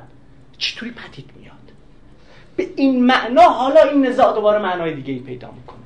نیروها حول این دوتا سازمان پیدا می‌کنن و تفاسیر هم حول این دوتا سازمان پیدا می‌کنن. من یه سوال دارم راجع به همین بیکامینگ و بینگ. در یه رو بگم. سنت یعنی سنت فکری که ما اول گفتیم که این بینگ مربوط میشه به دوره افلاتون که ایدوس داریم و ثابت و ثبوت الهی و ارزشمنده. بنابراین هنرمندای اون دوره. حالا اگه مثلا این پیشفرض رو بگیریم که یه دوره یه سری افراد بودن به اسم هنرمند و کار هنری می‌کردن. بیشتر کوشششون رو این بود و بنابراین تو اون سنت فکری مثلا خیلی جایگاه رادیکال به مفهوم تغییر اجتماعی ندارن. حالا میایم توی یه دوره مثلا می‌خوایم بیکامینگ و ارزش قولن سنت رادیکالی این سنت یعنی سوال برام. آیا سنت مثلا هنری داریم که مثلا بگیم فلان جریان هنری بر مبنای مثلا ایده بیکامینگ می‌خواد به تغییر نه لزوما بنگره؟ نه لزوما نسبتی که یک مکتب با زمانه خودش برقرار می‌کنه می‌تونه اون رادیکال یا محافظه کار کنه. مثلا کوبیسم در جنگ جهانی دورانی پیش جنگ جهانی دوم. لوکاچ میگه محافظه کار. چرا؟ چون اصلا داره چیکار می‌کنه؟ داره تو همون زمینی بازی می‌کنه که این ایده اجتماع زدوده فرد منتزع شده از حیات اجتماعی فرد متلاشی شده میگه, میگه محافظه کاره. بعد عجیبه. لوکاچ با اون تحلیل نشون میده که از تو این میگه انگار بوی برآمدن یه نیروی هولناکی میاد. از تو تحلیل این لحظه پیش از فاشیسم خبر فاشیسم به ما میده. به این معنا حالا ممکنه همین کوبیسمه توی لحظه تاریخی دیگه critical بشه. این خاطر میگم این constellation مهمه. ما نب... چون اصالتی ما نمی‌تونیم. آنچه مهمه فهم relation هاست. دقت دارید؟ یعنی واحد تحلیل ما فهم این relation است. نه جوهر درونی یک مکتب. رپ. فی نفسه رپ فی نفسه یعنی چی؟ نسبت نسبت. چه نسبتی؟ چه لحظه ای در چه موقعیتی؟ چه جوری؟ به این معنا اون وقت شما می‌تونید از رادیکال شدنش صحبت بکنید. به این خاطر میگم تحلیل باید درون ماندگار باشه. و تو این لحظه چیزی که در یک برهه تاریخی ته محافظه کاریه تو این برهه تاریخی می‌تونه ته رادیکالیسم باشه. باید در مورد ابزار و تکنیک مثلا اگه بخوایم صحبت کنیم همون دوره که مثلا نقاشی سقاخونه ای و اینا رواج پیدا می‌کنه اون زن آکروبات باز مثلا میاد یه ایده ای از همون ابزار و چیز یه ایده خوبی دارید میده. بعد منظورم اینه که مثلا کار عباس کیارستمی تو کار کردن تو بچه ها رو بله. بچه ها تو دهه شب بله. رادیکاله. و, و این ابزار مثلا بله. آوردن تو دهه 90 کار کردن رو بچه های می‌تونه می‌تونه. یعنی می‌تونه محافظه کار بشه نه اینکه کار کردن رو بچه ها فی نفسه. ببین اینکه کیارستمی تو اون دهه میاد رو بچه و خب تو این کتاب بده از پاریس تا از تهران تا از پاریس تا تهران. اصلا درک نمی‌کنن اون لحظه شو چرا؟ چون توی چیزن. توی آرمان گرایی عام کلانن که نمی‌تونن ببینن کیارستمی تو اون معادله کجا ایستاده و چیکار می‌کنن پروست داغونش می‌کنن. و چقدر اثر گذاشت اون ویران کردنش. اون اثری که نوشتن شروع کردن با حجمه به کیارستمی که آینه من مردم تو جب پافون شما دارید چی میگم؟ چی, چی حالا هم همین ایده شما. بریم تو دهه 60 ببینیم کودکی در دهه 60 کی پرابلماتیکش کرده؟ جز کیارستمی به این معنی خاصه دیگه. خاصه. یه لحظه خیلی خاصه. مدرسه رو پرابلماتیک کرد. کی این کارو کرده تو پیش از اون؟ به این معنا خاصه. اما به همین معنا بیم به بچه های آسمان نگاه کنیم تو دهه 80 محافظ کاره. فقر رو استعلایی می‌کنه. ماهی دور پاد تواف می‌کنه. دونده امیر نادر چند اون اون به نه اون رو به یه جور دیگه بخونیم. ببینید خب ایده رو دریافت کردید یا ممکنه پیشتر می‌دانستید فقط حرفای من ذره کمک می‌کنه. ببینید این این اون چیزیه که دارم ازش حرف می‌زنم. به این خاطر خیلی مهم نیست حالا ما بشینیم دولوزی مثلا از من بپرسید این بحث های شما دولوزی بود یا مثلا فلان. نسبت بحث درونی شما با برکسون چی؟ آقا ولش کنین اینا رو. مسئله دقیقا اینجاست که این چیزی که من اینجا گفتم وقتی میشینه تو فهم روابط قدرت و تاریخ هنر در فضای کثیرش. چه جوری باید بیاد وسط الان همین همه بحثایی که داریم می‌کنیم هم موضوع پژوهشه. بچه‌ای که توی میدان هنر خیلی وقت تو میدان علم خیلی وقت گیرشون اینه. جو چی کار کنن؟ چطور میشه؟ این همه پرابلم. یعنی خودتون راجع به دین حرف توی میراث هنری یونان خب اولا ما توی یونان مثلا به نسبت مثلا مصر که از تمام مصر کم بوده حرکت بسیار بیشتر همینطوره شده. همینطوره و همینطور هم مثلا می‌تونیم بگیم این حرکت تبدیل میشه به فلسفه هم یا تا باری کرد کرد از اون ور مثلا سنت یا میراث هنری که از مصر میاد به شکل غریزه چون ما غریزه مرگ بیشتر سر کار داره تبدیل میشه به اسطوره و تا زمان ما دوباره کشیده تا تا دینی که دقیقاً از همین چیز مس در میاد. یعنی من می‌خوام بگم اون یه چالش بکنم باهاتون. حالا فقط یه چیز دیگه هم همون حرکت رو هم ما انگار یعنی خود تعبیری که داریم از حرکت انگار با ماشین و ماشینی شدن یعنی چیزی که ما در اقتصاد سرمایه‌داری باش مواجهیم در صنعتی شدن باش مواجهیم با این می‌فهمیم حرکت رو. اگر حرکت نمی‌تونیم حس کنیم از مثلا اون داشته های هنری پیشا باری که دقیق بود. حرکت رو ب... این نمی‌فهمیم لزوما. هرچند اینم بخشی از فهم حرکته. عرض این نیست که در, دو... در یونان ما فهم movement نداریم. بحث اینه که چطور فلسفه یونانی وقتی تو رنسانس توی قرون وسطا تکرار میشه نه در معنای movement ش. که وجه being ش تکرار میشه. به این معنا دو یونان داریم. یه یونان درون ماندگار خودش که هراکلیتوس داره تالس رو داره. چطور می‌تونه؟ سنت سوفستایان رو داره که چقدر بدنامشون کردند در دوره قرون وسطا. سوفستایا اتفاقا لحظات عمیقی از فهم همین movement نه به معنای صنعتیش. پس دو یونان داریم. یه یونان به معنای آغازگاه یه یونان به معنای تکرار در قرون وسطا. این اون یونانیه که دارم ازش حرف می‌زنم. نکته شما نکته دقیقی بود که منو تصحیح کنه اینو دقیق کنم. در مورد مصر هم بذارید همین چلنج رو بکنیم.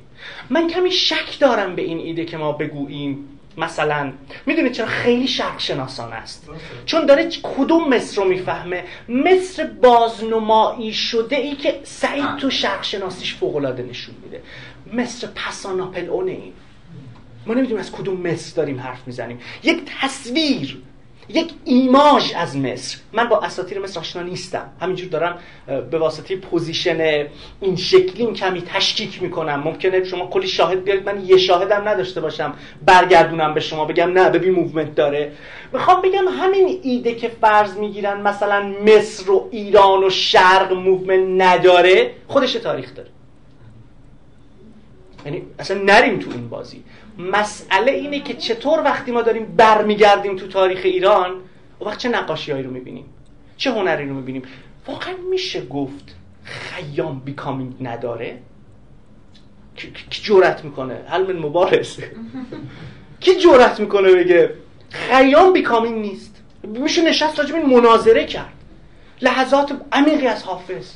بیکامینگ نیست. طی چه فرایندی وقتی تو دهه سی و چل ما دوباره برمیگردیم به خوندن شروع می‌کنیم؟ اینو ازش میزداییم. چیز دیگر میریم بالا. خود این یه تاریخ داره. حالا تو این دو لحظه چه هنرهایی ممکن میشن؟ اونی که میگه هنر اصیل بازگشت به خریشتن چطور توی زمین استعماری داره بازی می‌کنه؟ پارادوکس رو دارید میگه بازگشت به خریشتن در برابر غربی که به من تهاجم آورده. حالا من می‌خوام برگردم به اصالتم. بعد اصالتش رو چی می‌فهمه؟ همون چیزی که پیشتر در شرق شناسی جل شده. شرق معنوی قالیچه حضرت سلیمان نمی‌دونم زنانی که مثلا این نقاب تو صورتشونه و چشمان برانگیزاننده اروتیکی که در پس این در واقع خفته. سرزمین رازها هزار و یک شب جای عجیبی که در اون مثل حمام ها پر جنه نمی‌دونم کاشی هایی که همه بالا میرن بالا رون بالا رو همه چیز عرفان. خود این به شک کرد؟ حالا برگردیم به پژوهش هنر. چقدر ما تاریخ هنرمون این شکلی می نویسیم معماریمون رو چجوری می‌فهمیم؟ بینگ بیکامینگ. تمایز خود وضعیت رو می‌گیریم. من نمیگم که این ایده اصالت جنسیس نداشته. به تعبیریش میشه قبلترم رفت. من فکر می‌کنم مکتب سقاخونه خیلی مهمه. اونجا به نظرم میاد یه آغازگاهه که به ما میگه چی؟ اصالت حالا اینه. حالا این ایده جدید که شرق معنوی اون آهنگ ها رو شروع می‌کنه. یعنی موسیقی ما چطور حالا رنگ و رقاصیش میره کنار؟ تبدیل میشه به چیز؟ امر معنوی. چطور تو نقاشی میاد میشینه؟ چطور میاد توی چه می‌دونم حوزه های دیگه؟ شما می‌تونید راجع به این فکر کنید. چی میره؟ movement میره.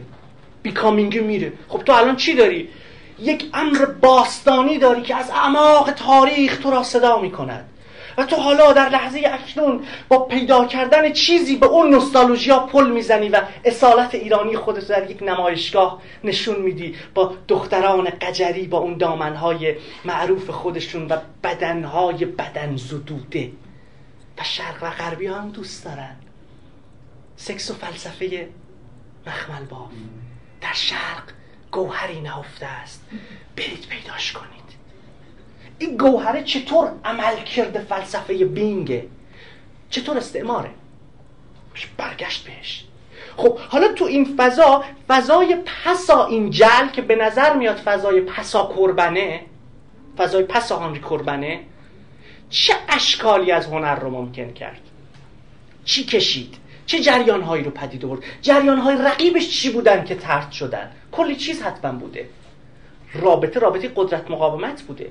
چطور در نوشتن این تاریخ حالا ما برگشتیم دوباره تمام آنچه وجود داشت و بر این محور استعلایی شروع کردیم خوندن؟ و حالا در این معنا در لحظه اکنون هنرمندان ایرانی پدید اومدن که کارهای هنریشون چیزی جز تکرار همان ایده شرقشناسانه پیرامون شرق معنوی نیست. از چین بگیر که کیتارو توش در میاد. معنوی! تا موسیقی معنوی تا فیلم معنوی تا تا تا تا تا. حالا تو باید دنبال معناگراییت باشی. شرق معنوی غرب مادی. غرب مادی در بیکامینگ و متریال میشه. اگه تو شرق کسی نقاشی انتظاعی کشید اصالت نداره. خودمون برگردیم. هویت نداره. خود خود کدوم خود؟ این خود چجور پدید اومد؟ ماجرا دوباره پیش میاد. حالا برگردیم اینجوری بریم گالری ها رو بگردیم. چی می‌بینیم جمله ای داره اسپینوزا. همیشه میگمش میگه انسان ها برای بردگی خیش چنان میجنگند که گویی برای رستگاری خیش میجنگند.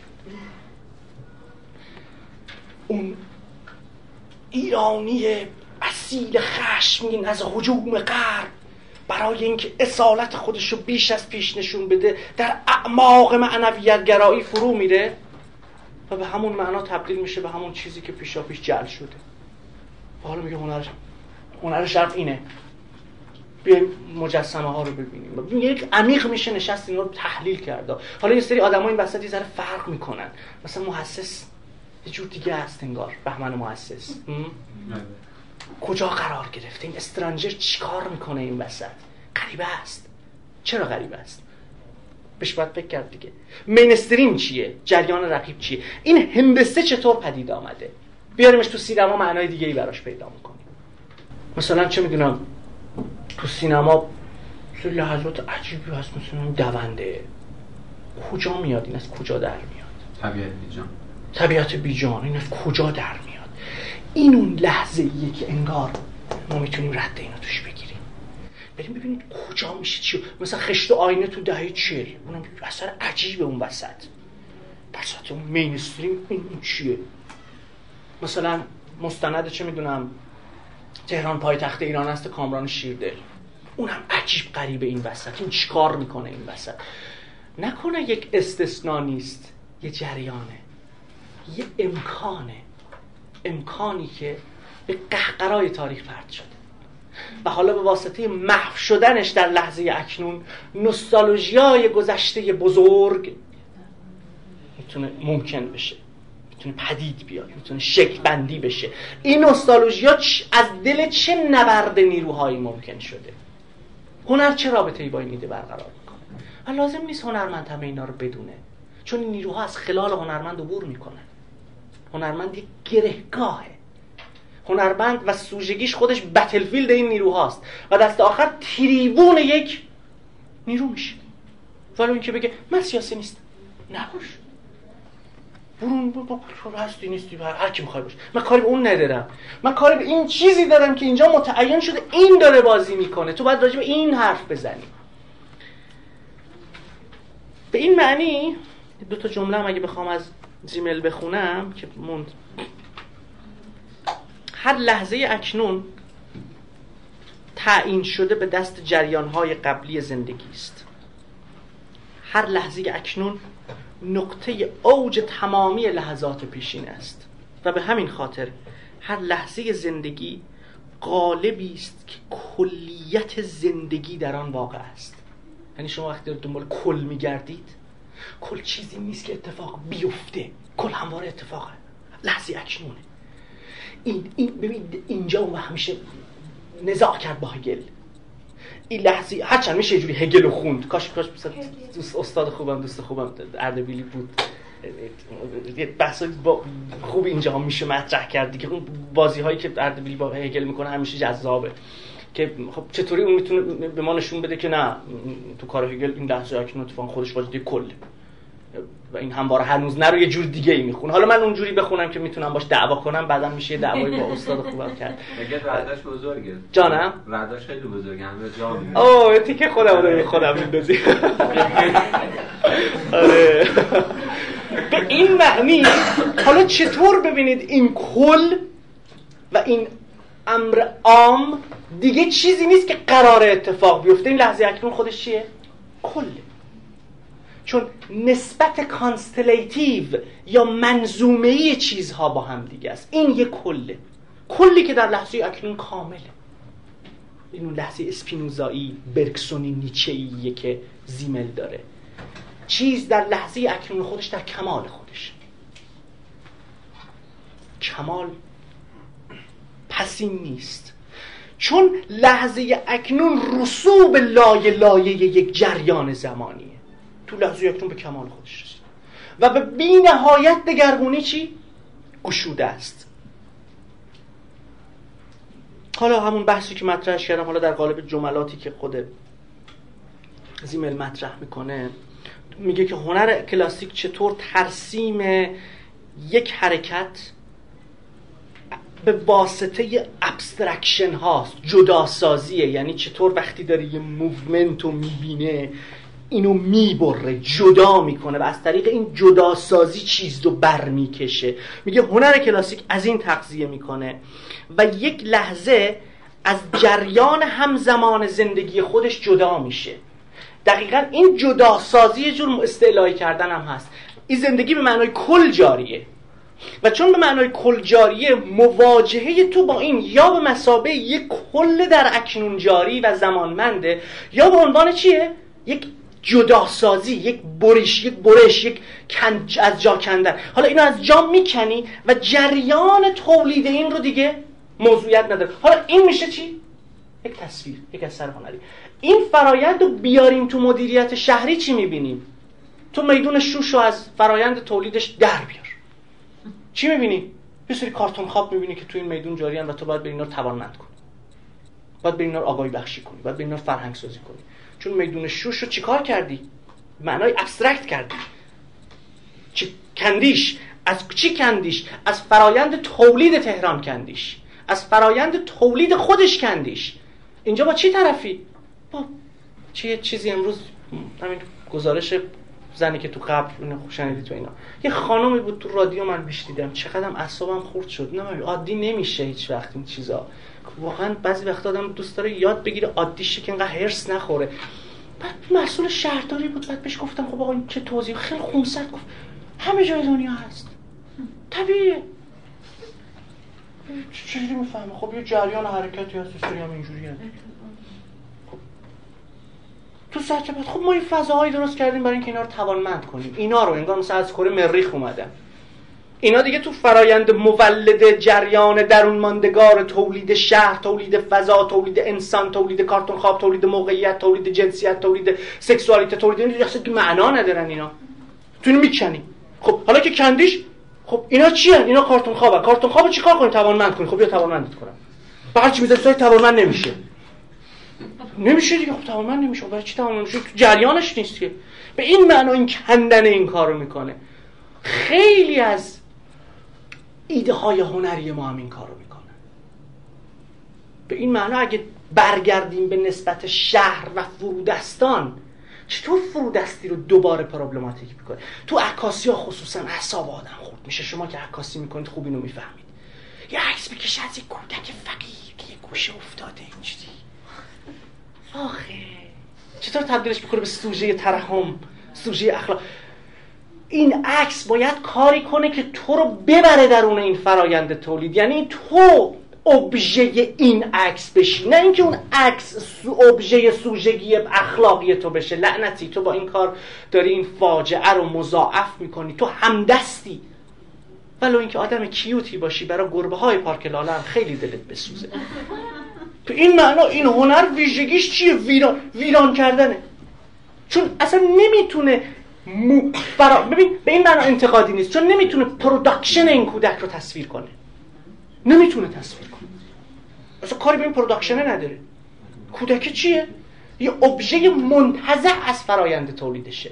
ببینید چجوری میشه با عکس ها مواجه شد؟ چجوری میشه تقسیم میشه سوژش نکنه؟ نمی‌دونم. عکاس باید بگه. واقعا نمی‌دونم. خیلی عاجزانه میگم نمی‌دونم چون من, من ولی ولی فکر می‌کنم مثلا عکس بیاریم نشون بدیم میشه راجبشون حرف زد. که کدوم عکس داره این کارو می‌کنه کدوم عکس این کارو نمی‌کنه. اما اینکه خود من دوربین بدید دستم گن می‌زنم. لحظه تملیلش مثلا چه می‌دونم به یه به فرادستان مثلا میشه مثلا. اگه بیانیه نشه. اگه بیانیه نشه نه می‌تونه نشه. می‌تونه نشه بستگی داره چی کارش می‌کنه دیگه؟ مثلا این فیلم پرویز هست یا نه یه لحظاتی داره. بله بله بله. تو پرویز تری بیلبورد باری که الله تری بیلبورد عمیقا اینو داره. اسکوئر. فیلم اسکوئر کی دیده؟ خیلی فیلم خوبه کشتن کشنوفسکی خودتون همیشه میگی.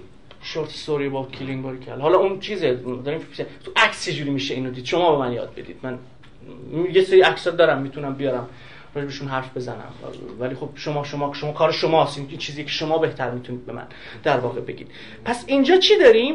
اینجا ما دو تا دو تا مواجهه داریم. یکی abstraction isolation جداسازی movement زدایی تاریخ زدایی. و دقیق تر بگم. فرایند تولید رو زدودنه. یکی اینه. یکی اینه. و دیگری وارد کردن این درون ماجراست. حالا چجوری این وارد میشه؟ خب من حالا هفته بعد این سری مثلا چیزایی که حالا خود زیمل مثال می‌زنه از یک نقاشیایی که خود رامبرانت داره میشه دید که چقدر عجیب این حاضره توش چقدر به شکل ویژه‌ای در واقع اینو میشه دید. به این تعبیر جدا کردن یک مومنت از یک جریان همزمان زندگی می‌تونه یه قالب خود بسنده رو به وجود بیاره که اون بالا ایستاده و داره چی؟ در واقع چیز می‌کنه به قالب یک بودن به قالب یه هستی داره حضور خودش. مثلا یاد بود یه چنین چیزیه. یاد بود ها این کارو می‌کنن منتج کشیده بیرون از این تاریخ و یه جایی ایستاده و توی سطح هاست توی سطحی اتفاقا تو رو سوژه خب چیز هم می‌کنه ها. تو رو استیزا هم می‌کنه ها. اما نه به اون معنایی که داریم از انکانتر بنیامینی حرف می‌زنیم.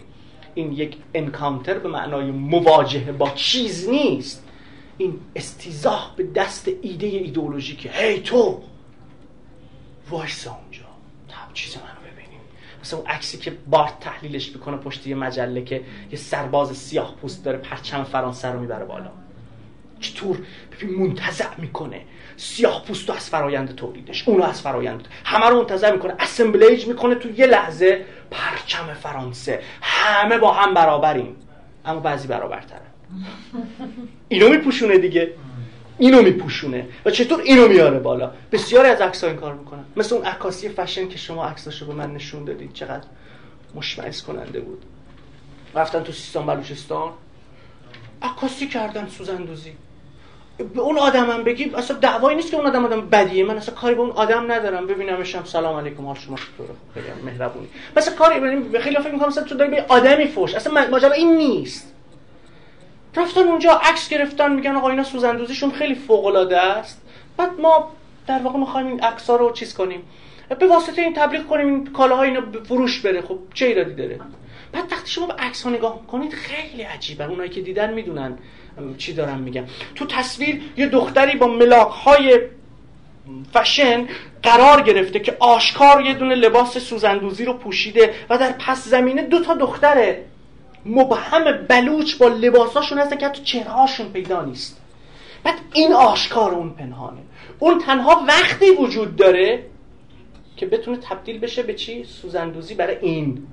و به این خاطر این ایده صنایع دستی و اینا حال منو بد می‌کنه. چون چیکار داره می‌کنه فی نفسه؟ ببین تو وقتی وجود داری که زیل کالای تولید شده در مرکز نقشی ایفا کنی در غیر این صورت وجود نداری. ارزش های فرهنگی توریستا و بریم تو محله ها نگاه کنیم دل بسوزونیم برای بابیا برای مثل آدما برای اوه آه چقدر خوب عکس بگیریم. خانم با من عکس بگیرید آقا چقدر مهربونی. با اینا چقدر مهمون نوازن. که این لحظه. کار می‌کنه becoming اصلا کاری با این نداره. بودن آقا این کالای باید مصرف بشه. این داره تولیدش می‌کنه. این چون چون تولیدش می‌کنه آدم خوبیه. اگه تولیدش می‌کنه آدم بیشعوریه. آدم رویت ناپذیری اصلا نیست. اصلا نمی‌تونه موضوع عکاسی باشه. فقط وقتی موضوع عکاسی که ذیل این قرار بگیره. به این خاطر ببینید از movement و این abstraction وقتی حرف می‌زنیم داریم از چه لحظه critical ی حرف می‌زنیم؟ که شما چگونه چیز رو از فرایند تولیدش جدا می‌کنی و یا چگونه این فرایند تولید رو در لحظه حال در جزء متجلی می‌کنی؟ به این معنا جزء تجلی کل کل constellative چطور باید این کار کرد؟ من تو فلسفه می‌دونم چطور باید این کار کرد. اما تو فرایند production هنر می‌تونم این سری آثار رو هم نشون بدم بگم اینا به نظر میاد این کارو کردن. اما این دقیقا اون لحظه ایه که هنرمند رو متفاوت می‌کنه از فیلسوف. من با concept می‌تونم این بازی رو انجام بدم. من می‌تونم با همین concept ها به جون این تصویره بیفتم بگم ببینید این کارو کرده. اما هنرمند در این لحظه دیگرگونه این بازی رو انجام بده که ربط و ضبطی به subject position ش داره. این همین عکس رو که شما میگید با یه تغییر تکنیکی خیلی ساده. یعنی فوکوس رو گذاشته بودن روی چیز توی تایپ آره دیدم باری کرد. پشتش خیلی باری کرد. خیلی چیز بله بله باری کرد. دقیقاً با تغییر نقطه قانونی ساده دقیقاً. و به یه معنا بسیار پیچیده است. خب چی رو می‌بینیم؟ تو چه لحظه ایستادیم؟ تو لحظه قدرتی یا مقاومت این محور رو شما نمی‌تونید بیرون بذارید.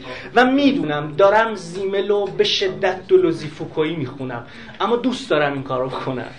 و شما باید بتونید خطای منو نشون بدید. چون یه نفر مثلا رفته بودن گوش این که زیمل نمیگه. این داره مثلا بحث خودش رو مطرح می‌کنه. وارد دیگه بحث کی مطرح کنم بحث خودم دارم مطرح می‌کنم من دارم زیمل رو به کار می‌گیرم.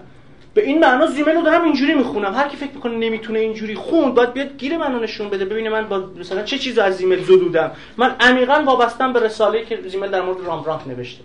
و عمیقا دارم تو اون اتمسفر جینئولوژیک زیمل رو می‌خونم. زیمل کلاسیک مثلا چی گفته بودن؟ آقا زیمل متفکر کلاسیکی داره پست مدرن میخونتش. من نمی‌دونم این خوندن من پست مدرنه پست پست مدرنه سو نمی‌دونم چیه. هر اسم دوست دارید روش بذارید. این یه خانش جینئولوژیکه که به من کمک می‌کنه راجع به هنر جاجمنت داشته باشم. یه جاجمنت درون ماندگار. و من دنبال اینم همین. حالا هر کس فکر می‌کنه متر دیگه ای داره باید بیاد تا اینو نشون بده. نه اینکه باید بیاد به ما مثلا که سری داریم نقد می‌کنه ما خب تو با اصالت رو دارید می‌زنید. خب آره. خود تنها فهمیدی؟ فکر می‌کنه اگه به من بگه تو اصالت رو داری می‌زنی من میگم واو چه کار بدی کردم. نه من دارم اصالت رو می‌زنم. نه نمیشه اصالت زد میشه دیدید زدم. بخوام یه بعضی نقدا به همین اندازه سخیفن باور کنید. میگه تو اصالت زدی آره. خب بخواستی نزنم. این بحث اثر هنری و کلا چیزی که تعهدی انگار که به بازنمایی فرودستا چیز کردیم. یه, یه جور یعنی از برداشت من هم. یعنی در حقیقت انگار اون فرودست رو توی جایگاه مثلا در حقیقت بخوایم یه سری پارامترهایی که میشه در حقیقت اون فرودست رو وادار به کنش کنه. مثل خشم مثلا مثل شاید جدلی بحثم اخلاقی نیست. بحثم تقید اتفاقا خیلی سوال خوبیه. بفرمایید من قطعتون نکنم. بعد در حقیقت یعنی پارامتری که برای اون فرودست و در حقیقت اون جایگاه قرار داده ربط و ضبطش با شرایط اجتماعی. یعنی تو اون بازنمای هنری الزاما شاید اینا رو خفه کنه.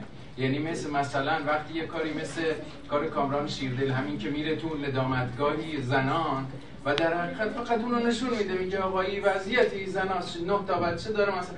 این اثر هنری اون وضعیت رو نشون میده و پشت پشت اون خشم و روابط سلب مالکیتی که مثلا جریان های اون دوره می‌تونن نگاه بهش بکنن بولد میشه. بدون اینکه کامران شیرده بخواد از موضع احترام و نمی‌دونم دلسوزی الان اثر هنری تو این وضعیت و پرداختن به فرودستی یه بار اخلاقی پیدا کرده. یعنی آفرین آفرین به خاطر این برای فرودستا تلاش می‌کنیم. گناه دارن. آره نیازمند یعنی همون اون احساس مسیحیتی اخلاق مسیحی که نیچه ازش حرف می‌زنه.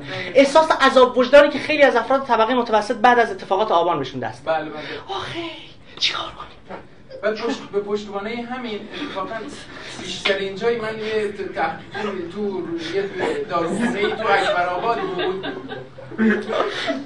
بفرمایید خیلی جالب بود. اون به من گفت که بیشترین خیلی نمی‌دونم من اینو بگم یا نگم. گفت بیشترین مصرف کالاهای جنسی اینجا مصرف میشه توی چیزی مثلا. و از طرف من می‌دونم یه سری افرادی هستن که در حقیقت فراد... یعنی فرادست اون حاشیه نشینان. یعنی الزاما پارامتری که حول این جریان دلسوزی از ناحیه این طبقه میچه این چیز این طبقه متوسط میچرخه اتفاقا سرکوبگر نهایی اون جریان یعنی دلسوزی از ناحیه اینا هم باریکل نه؟ و وگرنه فراده آقای پوچانی که تیتر می‌زنه هزینه جراحی. آقای لیلا که میگه آقا تنبل اینا حجامت حجامت تلاش تو تولید داره دیگه خودت داری خودت تولید می‌کنی. بندی به نظر من باید یه ذره رادیکال تر بشه. حول این که آقا این شرایطی که به وجود اومده الزاما از یه بستر سلب مالکیتی هم گذشته. این بستر سلب مالکیتی شما نمی‌تونیم در موردش حرف بزنیم. واسه اینکه ما اطلاع دقیقی از این صورت بندیش ولی می‌دونیم یه ریشه اونجا هم داره. همینطوره. ببین به همین معنی او وقت این ایده من در مورد کل و بیکامینگ وارد کردن ایده فرودست رو نه در معنای اخلاق مسیحی. که در معنای لحظه انتولوژیک تولید این کلی که داره بر ما آوار میشه مورد هدف قرار میده روشنشی می‌خوام عرض بکنم؟ تو اون ایده رایج فرودست چرا وارد معادله میشه؟ چون انگار ما یه تعهد اخلاقی باید داشته باشیم که به فرودستان بپردازیم. خب که فرقی با احساسات خیریه گرایانه نداره. خب خیلی سریع میشه پرسید چرا من باید تعهد اخلاقی داشته باشم؟ نمی‌خوام داشته باشم. تو چجوری می‌خوای اینو قانعش کنی؟ اما زمانی که من دارم از بیکامینگ حرف می‌زنم دارم از یک کل حرف می‌زنم و مهمتر از همه دارم از ایده همسرنوشتی حرف می‌زنم ایده ای که این برادرمون خیلی نابودش کرد. دارم از این حرف می‌زنم. که چطور چیزها در نسبتی که با هم دارن همچون یک کل دارای بیکامینگ بر لحظه اکنون من آوار میشن. تو یا به این کل رابطه ای برقرار می‌کنی یا برقرار نمی‌کنی. به این معنا مواجهه من عمیقا انتولوژیکه نه اخلاقی. به اون معنای مسیحی کلمه. تو باید به فرودست بپردازی. این باید باید اخلاقی نیست باید متدولوژیکه. باید پرسپکتیویه. خیلی نیچه دارم حرف می‌زنم. نیچه, نیچه وقتی داره ماجرا رو میاره وسط اصلا بازیش دلسوزوندن برای اخلاق بردگی نیست. پرولتاریا هم تو کار مارکس همچین جایگاهی نداره. پرولتاریا یک وضعیت اخلاق مسیحی نیست که تو باید دل بسات بعد پرولتاریا یک پاتنشیالیتیه. یک کناتوسه به معنای اسپینوزایی کلمه. به این تعبیر حالا فرودست مهم میشه. اهمیتش اهمیت انتولوژیک و هستی شناسانه در فرایند تولید لحظه حال منه. نه اهمیت اخلاقی. وگرنه میشه چی؟ این روزها این جمله آخر رو بگم خستتون نکنم. این روزها عمیقا با چیز مواجهیم. با وسوسه هرمونوتیکی تحلیل آبان 98 بعد هم می‌خوان تحلیلش کنن. پسش چی گذشته؟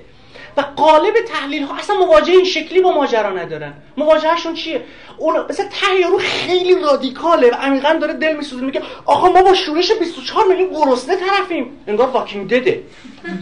یا انگار مثلا واک واکرا دارن میان. ببین چجوری داره سوژه زداییش می‌کنه؟ به این معنا این تحلیل ولو اینکه عمیقا داره خودش رادیکال نشون میده به شدت استعلایی و اخلاقی همدست با وضع موجود. چون نمی‌تونه این برآمدن این اکنونی که همه ما داریم توش با هم نفس می‌کشیم رو problematic بکنه. چه تو ایده هنر چه توی فلسفه. این کل constellation اگه نیاد تو تحلیل و اگر تحلیل جز کل رو در کلیت خودش بروز نده دوزار نمی‌ارزه همین فرودست به این معنا باید وارد تحلیل بشه. نه به عنوان یک جزء پوزیتیویستی کار خیر کردن. مثل این چیزا هست در این پدیدارشناسای غیر انتقادی. هی میرن تو اعماق اتنوگرافی که عمیق می‌خواد انجام بده بدون که کریتیکالش کنه. اونا نظرشون این بود. خب. گناه دارن خب. بدون که اصلا پروبلماتیکش بکنه وگرنه بسیاری از همین نیروهای هولناکی که ما داریم ازش حرف می‌زنیم یکی از خواستگاه های بالیدرش تو همون جهان فرودسته است مقدسش نکنیم. فرودستی رو نباید مقدس کرد. فرودستی یک وضعیت انتولوژیکه نه یک position اخلاقی که تو بری نازش کنی. فیلم ویریدیانای چیز رو کی دیده؟ بونوئل رو. کی دیده؟ ببینید لطفا. عمیقا نشون میده. این اخلاقی کردن فرودست بی‌معنیه؟ اون خیلی کمک می‌کنه به این بحث. لطفا ببینید خصوصا بحث خوب شما که حتما ویردینیای بونوئل رو ببینید. یه لحظه خیلی مهمی داره تو این بحث که می‌تونید راجع بهش حرف بزنید. شمون صحرا هم همینه. بله بله من اونم همینجوری می‌فهمم.